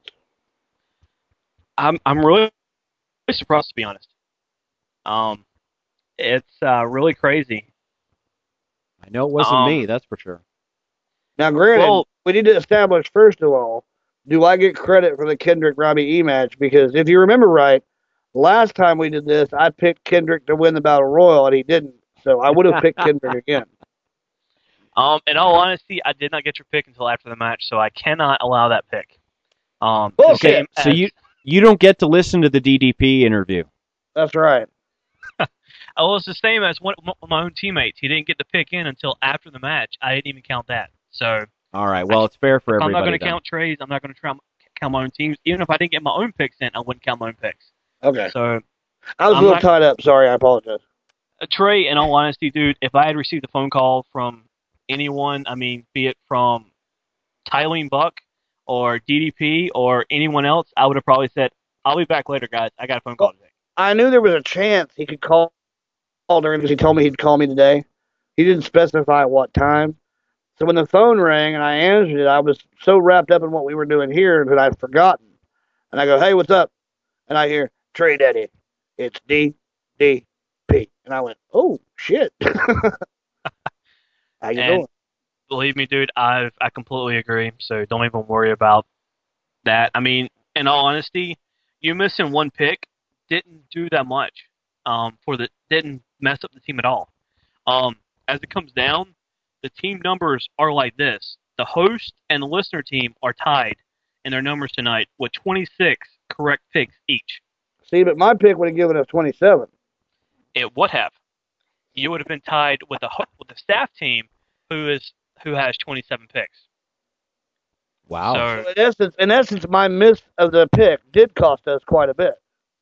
it cost you yes it cost you one number and the tying with the the staff uh, team also we had one two three four people come up with seven and twos Nobody eight and one.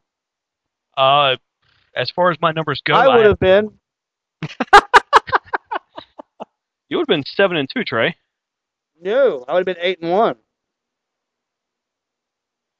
okay let's go through this real quick i've got mexican america Mickie kaz crimson kurt and Chyna and sting as your correct choices did i miss one Yeah, Kendrick. Well, he had beer money also. No, I had Okay. I had I had Harrison. I had Harrison. No, I'm and- sorry, I had beer money. Sorry. Yeah, I was kind of wondering because I couldn't hear. I was doing three things at once. I was watching That the was- pay per view. That was the one I missed. I was doing the uh, the um headlocks, the headline stuff, and How'd then I was tonight? listening to the stream at the same time. So it's kind of doing three things at once, trying to get everything. Kind of kind of hurt sometimes. Um, as far as as far as the uh, Mr. Pay Per View goes, uh, Internet Dave has seven to two. No way. Holy shit. Uh, yeah, you missed Abyss and the Jarretts. Those were the only two you got wrong. Um, Jericho 130 in the chat room had seven two. Ashley is my name had seven and two, and then myself seven and two. And I would have been eight and fucking one. well, Sean, So you- I'm technically seven and one, which makes me have a better record than seven and two. well, Sean, you you're like 30 and four in the last like since Mania. You are the fucking king of this thing. I'm keeping up with what's going on. I, I mean, it's crazy. I am. I don't know what's going on with my picks. I really don't. I'm keeping up with what's going on. I'm looking at what everyone else is choosing, and I'm looking at the chat room at the same time. And I've made my picks before I've even takes because I look at what's going on. I look at the Wikipedia, see who's in the matches, and then I make my picks. I will claim that I do watch what's going on. I may say I don't watch Impact as much as I do, but I do keep up with storylines and stuff. So it's one of those things wherein you can see that they're hinting at what's going on. So I think this is a goddamn conspiracy to keep me from getting my fucking comeuppance. Hey, Trey, he said that one of his own teammates made a pick after the match and he didn't count it. So But he wouldn't. Have, but still, doesn't make him. It would have made him. Would have made him eight and one. it would have made him. It would have made him seven and two actually. So there you go. I still would have been the fucking winner of the night, and I still am at seven and one. Yes, it averages out for the trade off. We'll just say that. Um, Seven and one, numerically, is better a record than seven and two. absolutely. yes, it is. Okay, so I, I didn't make my Abyss pick or the Jarrett pick, so I'm seven and zero. Well, maybe not. I, I, I shouldn't. Um, I shouldn't press my luck. Who, who, who knows what will come up uh, at the Over the Limit pay per view? So Absolutely. So what, what's uh wh- now? This is the fourth pay per view, two TNA, two WWE, and do you have those grand totals for us, Sean? Um, or do you need a couple I? minutes? That's a good question. Uh, in all honesty, I've lost that piece of paper I had. Oh wait, no, that's not it. Um, yeah, give me a minute. I got to go. I'm Oh, going to wait, go oh, to wait. the steps of Congress and cut a vignette just like Chris Jericho all on WCW. Are, are you going to call Jesse Ventura, Trey Dawg? I might. I watch that show religiously, so I might just call him up. So I got a case for you. I, I want my seven and one. Seven and two is not nearly good enough. No, I didn't miss two matches, so I couldn't be seven and two, but I can won. Okay. Um, final numbers for the teams are host have 96 points total. Yep. Uh, now, before you do this, before you do this, I got a question. Okay. What do you have me down as for a record tonight? I thought we've been talking about that for the last ten minutes. No, because you said I was seven. You said I was seven and two. You had me down with two losses, and I don't have two losses. let me let me get back to you on that one. Because Not that making number a pick makes a counts as a difference. loss, apparently. That number makes a difference. I'm doing this finger wave with my hands. I'm doing WCW. I'm gonna spit in somebody's face at the end of this. I guess if you don't make a pick, it's an automatic loss. So if if you, No, no, we didn't. If that's the case, then that gives that that other team another loss. I think that's how Sean counted it. Like if if No, Sean that's not how he counted. it. if if Sean got, or let's say I, I got sick and couldn't make my Don't picks, start. Don't start fucking. it would be oh 0, 0 for nine for me and for the team. Out of the blue. The way I look at it is if there's a pick not made, um, oh God, it doesn't count. It straight up doesn't. I'm sorry. it's points earned. I will call my Not- attorney from the firm of Earth, Wind, and Fire, Engelbert Humperdinck, and we will get this shit straightened out. And trust me, JJ knows when Engelbert's on your ass, it's a bad day. It's like waking up to a Navy SEAL with a loaded weapon in your face. Well, that's what happened for Hell in a Cell because we had to double check if the uh, if a title uh, changing hands was uh, retain or retain. We Engelbert R. Sassafras uh, called into the show on Hell in a Cell right. night and uh, made a big case for myself and the Trey Dawg because of uh, a match that uh, went to a DQ. So the person did not win the belt, but technically was awarded the match. So If it threw off our ratings here, all I'd over say the place. Somebody call my mama. Oh my. Sean, you gonna need an extra week to figure out the, the numbers and let us know what they are for over the I limit. just want to know where he has me down for two losses. Oh. Trey, in all honesty, I count the winners. I don't count the losses. We'll just go like that. Oh, I look at I look at I look at how you interesting. got right, and I don't look at how many you got wrong. Um, like basically, every I have four people that ha- that went seven tonight. Um, I say the two because they got two matches wrong. I want you to call in to the DDP show Absolutely. and tell DDP that he cost me a pick in the ever important contest. Oh yes, let's. Okay, I'll do because it. he's And I'll as, as intimidating as he is in real life, he's even that intimidating to talk to on the telephone. I promise you. Well, Sean, the important thing is is that I won the host contest for tonight, which means for over the No, limit. No, you didn't. Okay. Okay. Well, among the people who live in Calgary, I won, so that means the other three people have to buy the wild turkey for over the limit. Isn't that right, Shark? seven and one is better than two, no matter how you slice it. It's not based on winning percentage, I think is what Sean's trying to tell you, Trey. Okay, well then how do you figure if you had seven wins and I had seven wins that your seven are better than mine? Among the, the people from the Calgary home office, I, I won, so that means that, that they have to buy the wild so I just wasted week. three hours of my fucking day because I'm not in fucking Canada? Kiss my dick. Okay, seven and one is better than seven and two. Shark, what do you think about all this? I concur, Internet Goddamn, Dave. man, where you been? Shit, I this concur. falling apart on me.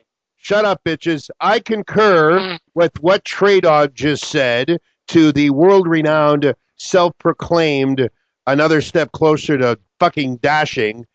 You know what? What Trey Dawg just said? Kiss his dick, ID. Kiss it. Hey, I- because you know what? From what I understand, and I and trust me when I say I just came on the uh, uh, um, Trey, why don't you explain to Dave Oh, once again how somebody wins a quick pick? Sean, what did what did you do? Hey, not excuse me, excuse me, Internet Dave. Your name isn't Trey Dawg, is it? Trey, Oh, explain to Dave once again how somebody wins a quick pick because I think you've been trying to explain to him and he hasn't been getting it. By correctly identifying the said wrestler whose arm is raised. Did you get that, Dave?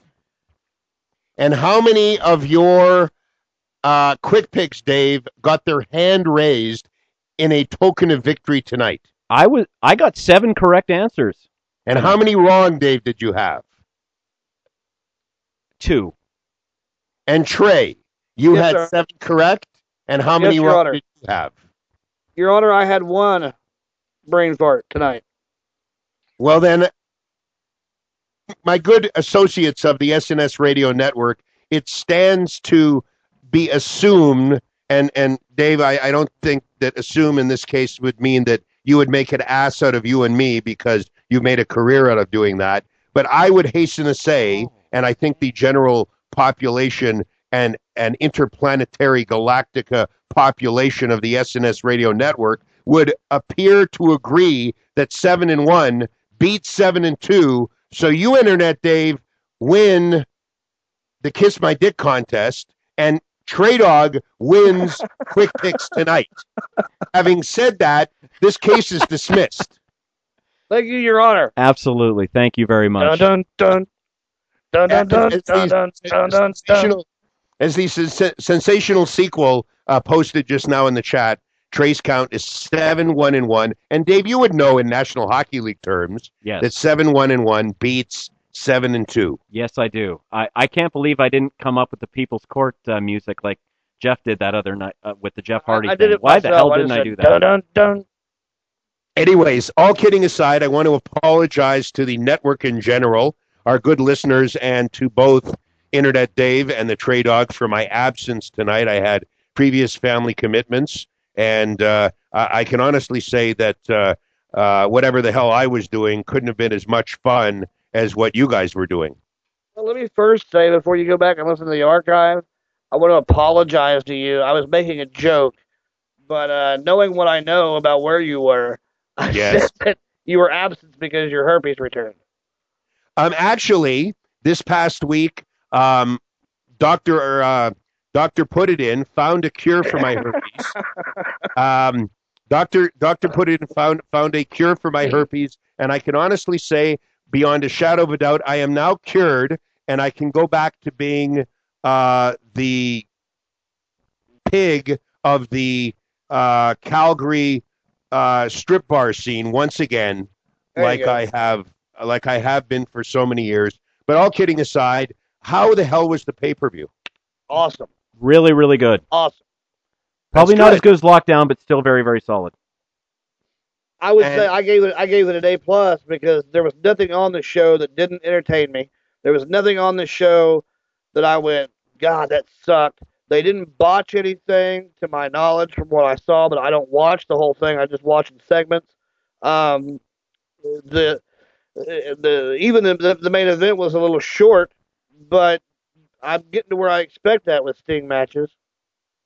You know, not quite. Well, Trey, I, I did catch Jeff about Hardy. the Trey. I did catch about the last uh, four minutes of the main event, and courtesy of, uh, and you know what, um, we on the network here have been very cautious about the expounding verbally of uh, streams, but but IPBox.tv there was a uh, unbelievable, and they're doing the replay right now, an unbelievably crystal clear, no lag rate whatsoever uh, stream of the replay right now, and uh, I'm just seeing that uh, the, the opening segment with uh, the new head of the network for Impact Wrestling, um, Mick Foley, doing an in-ring segment with uh, with the Jarretts, Karen and and Jeff, and uh, what happened in the Jeff Jarrett debacle with Kurt Angle. Uh, basically, Jarrett spent most of the time in the ring. The beginning of the night, the Jarretts came out to cut a promo. If you've been watching the internet all day, the the rumor was that Karen was out with an ankle injury and that the Amazon was going to take her place. They came out and cut a promo tonight and said that Karen's ankle was broken in two places. She was in a boot and she walked out on crutches, selling the ankle very well. And Jeff did as well, selling the angle as if he was concerned for her walking to the ring. Uh, they cut a promo, and uh, Mick Foley came out as the network exec and said, "Look, I've seen the X-rays. The ankle injury seems to be legit. It is broken in two places. However, what you can't tell from an X-ray is the sex of the patient, and I have it. I have it on good terms that this was an X-ray from a man's ankle and not Karen's. Therefore, the match will continue. And Karen, if your ankle is hurt, you got about 45 minutes to an hour for it to heal because you're in a match with Kurt Angle and Chyna. So let me get this straight. Let me get this straight. Karen Angle was trying to sell a gimmick X-ray. Yes, and she took the boot off. Took the boot off. Yeah, it was a six foot two African American male. That's So she took- hilarious. She took the boot off, threw it at Mick Foley, threw the crutches at Mick Foley out of the ring. Uh, when they got to the match, Jarrett spent the entire time in the match.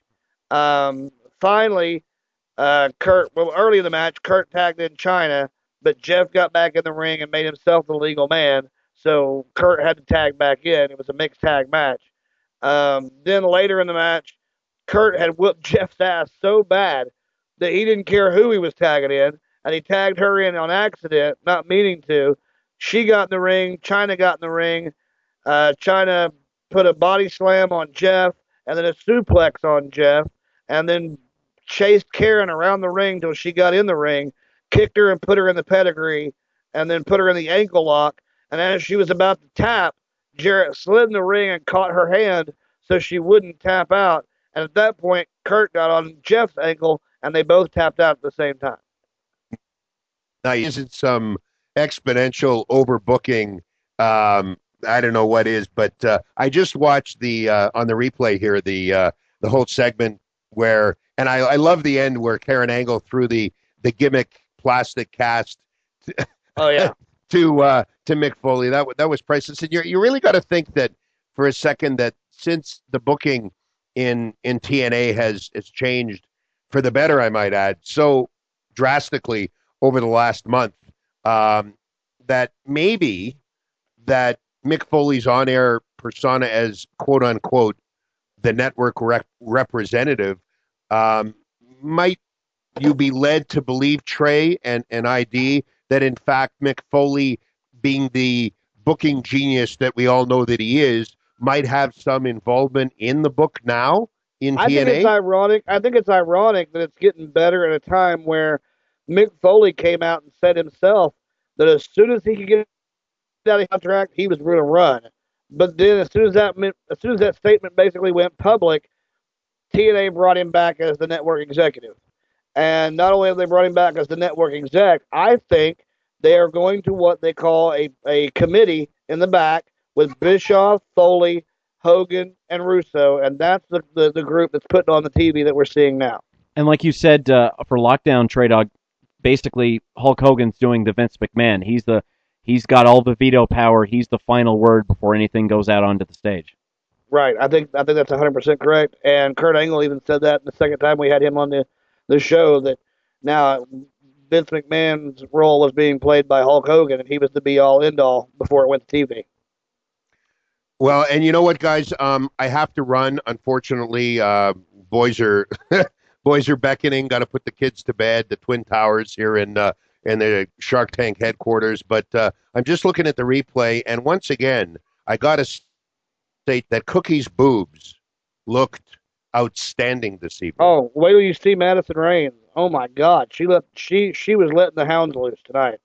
Nice, and and there's nothing better uh, than the the than than the uh, the women's division in TNA is uh, boobalicious, and I'm really liking the fact that that moron Jeremy Borash is no longer the ring announcer, and they've given the ring announcing duties to Christy Hemme. I think Trey, one of our favorite people in professional wrestling, Yeah, Christy Hemme. Hemme. Hemme's doing a great job. and she sounds great. I mean, Well, she's not only a pretty face, but she sounds scheduled, great. She's scheduled to be on Unplugged soon. I can't wait for myself or somebody on the network to tell her just how good she's doing because she deserves it. Well, absolutely. And uh, um, I'll let you guys get back to the post show. Uh, it should be quite the week here on the network. Of course, uh, next Sunday, Dave. Yes, sir. Going to be around, Dave, next Sunday? I definitely want to see over the limit. You, you guys are buying me the wild turkey because I won the Calgary contest.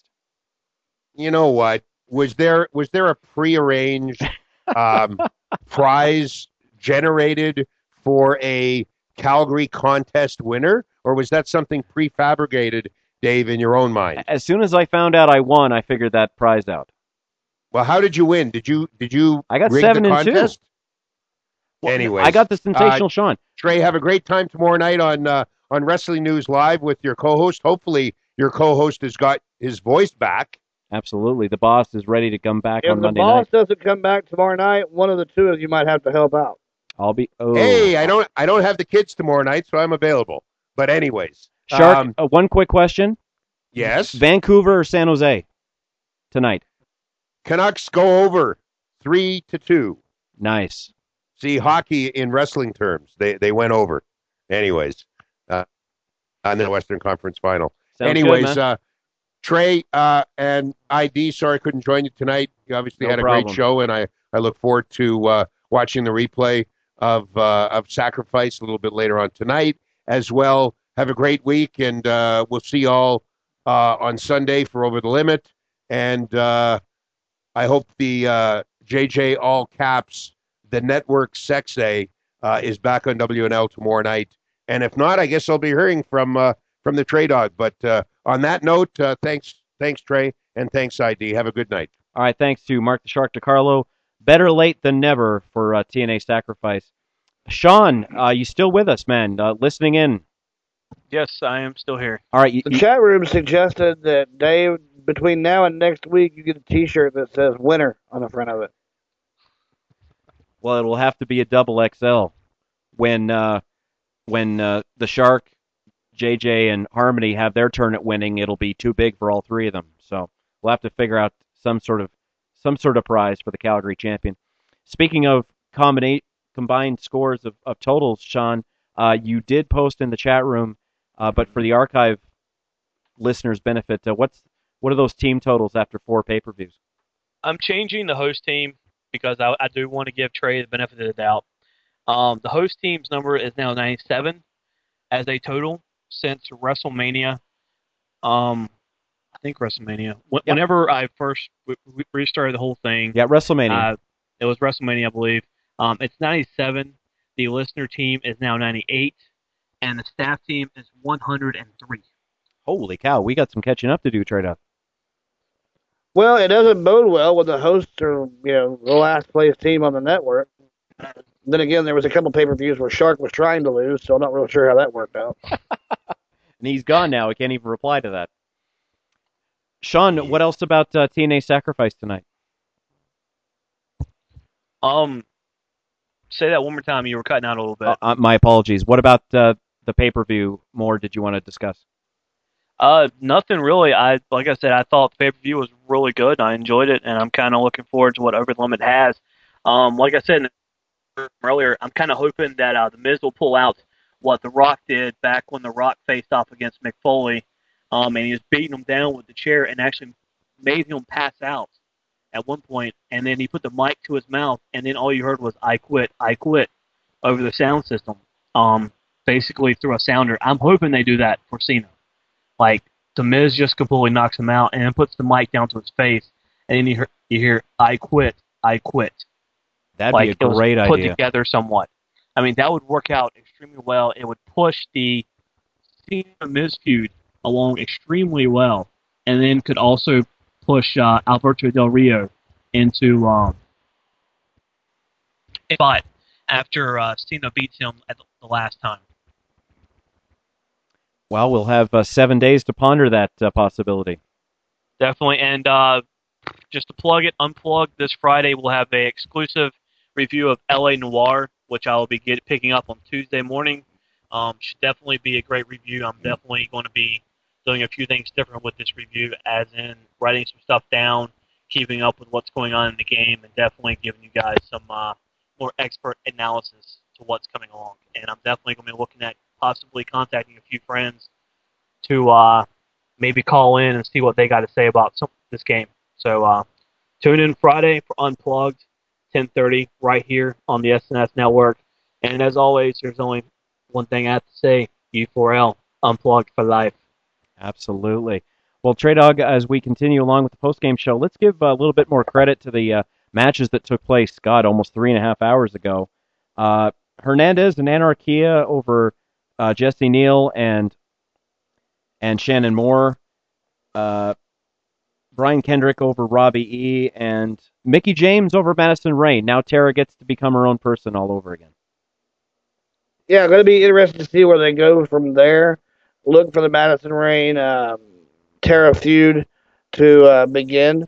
Um, how that pans out for Mickey in the world title, I don't know, but I would think that as we end the Kurt Angle Jeff Jarrett feud, Chyna's going to set her sights on the TNA Knockouts Championship, leading to a Mickie James China match that will be off the charts.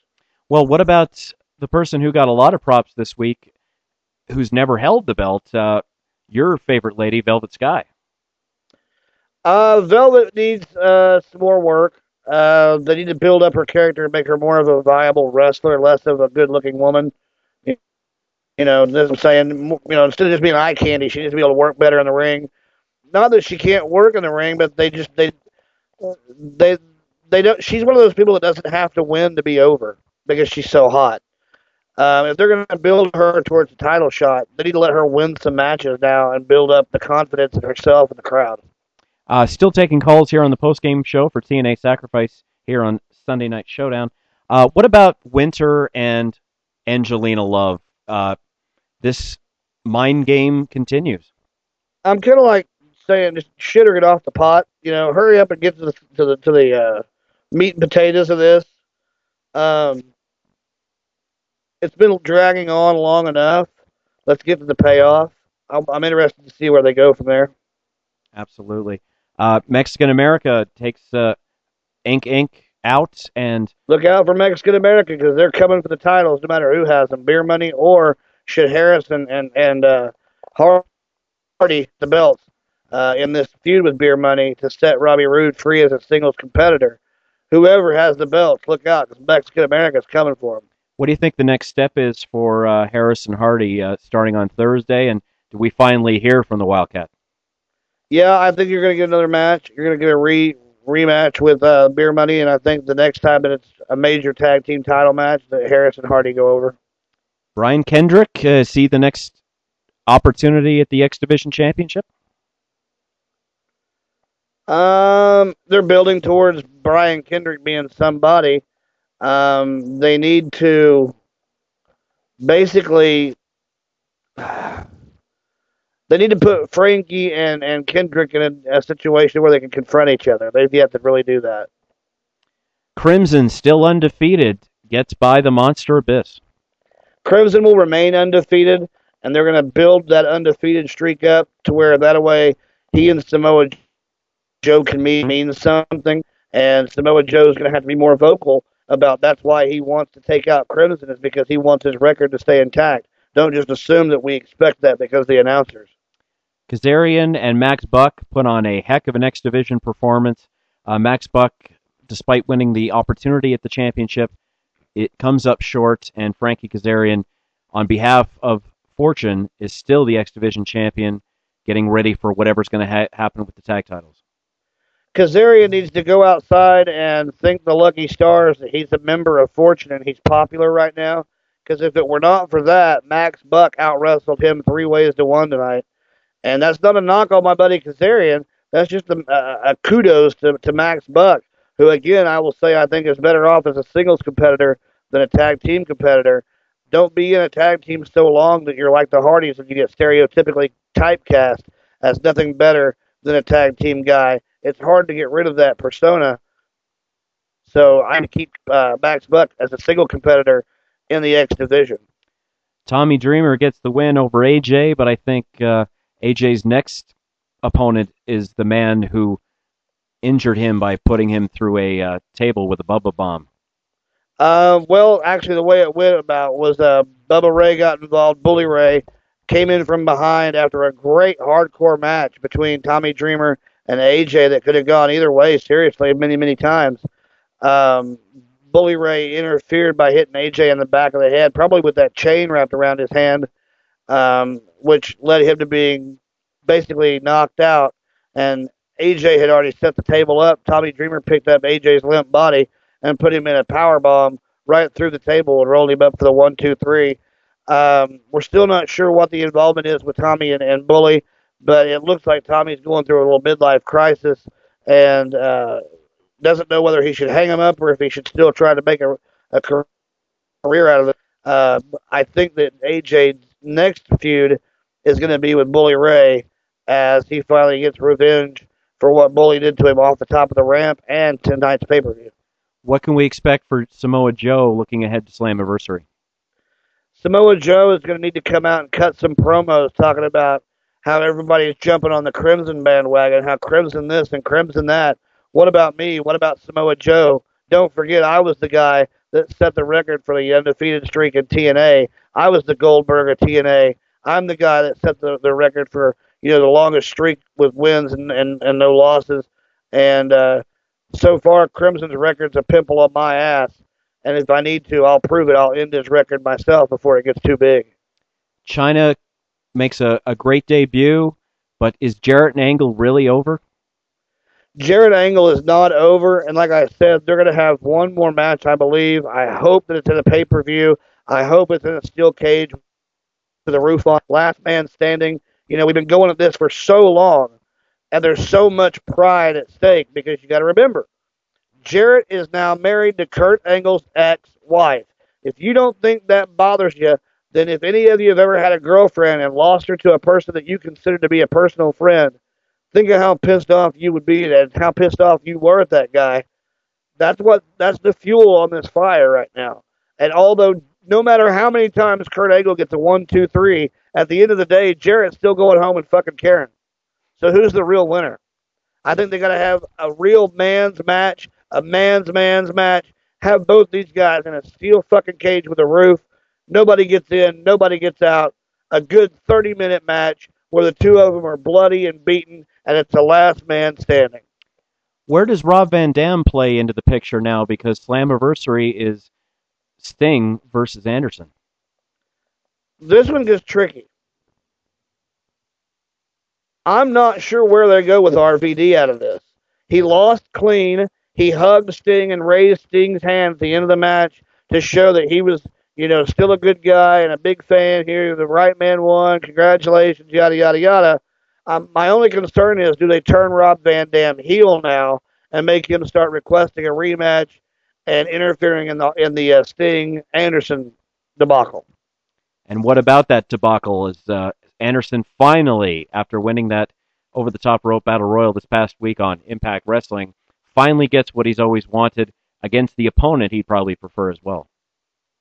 I think the best that they can do with this is explain why uh, Anderson's had to jump through so many hoops. I mean, he's crying and crying about me. Where's my title shot? Where's my title shot?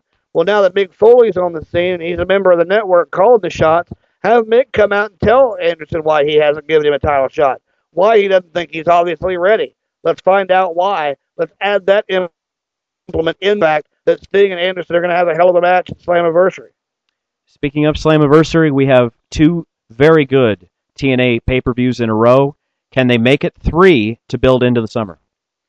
Well, Slammiversary is their WrestleMania, so we'd like to say that even if they'd sucked all year long, next month would be their best pay per view of the year.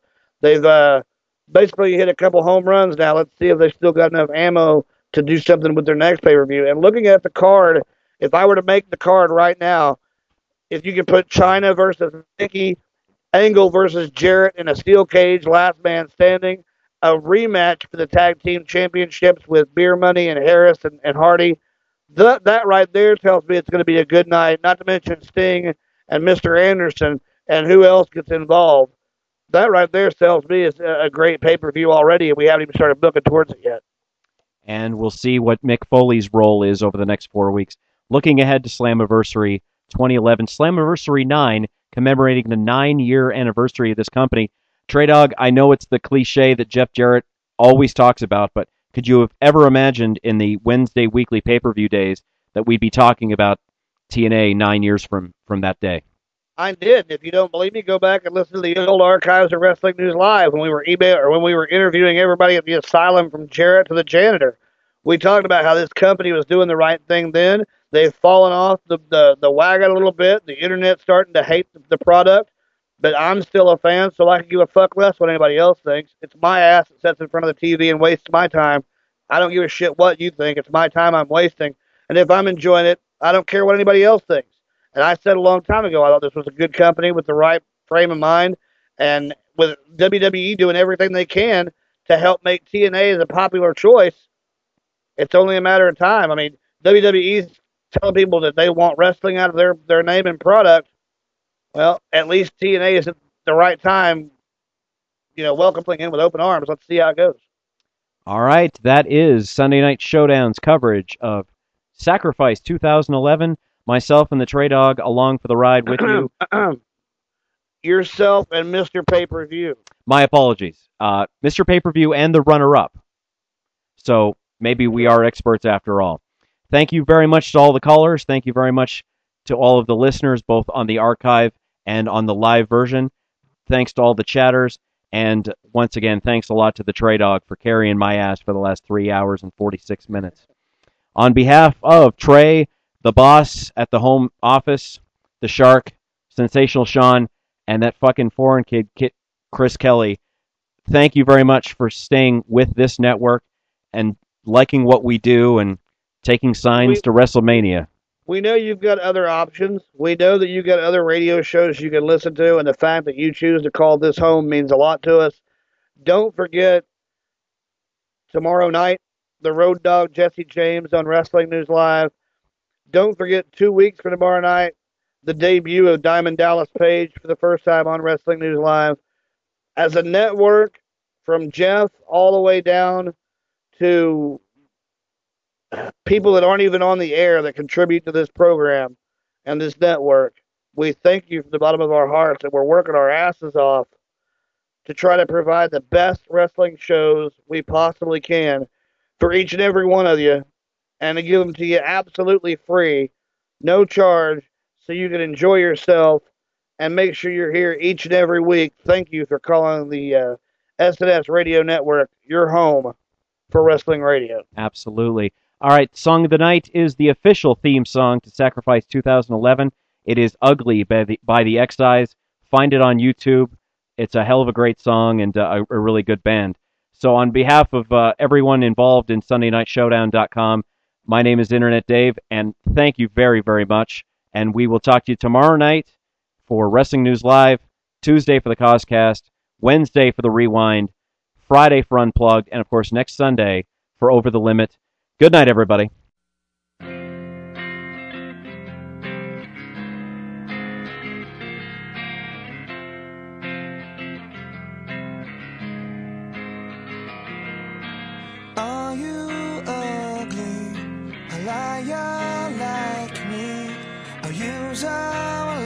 So, Someone you don't know. Money, it's no cure. A sickness so pure. Are you like me? Are you ugly?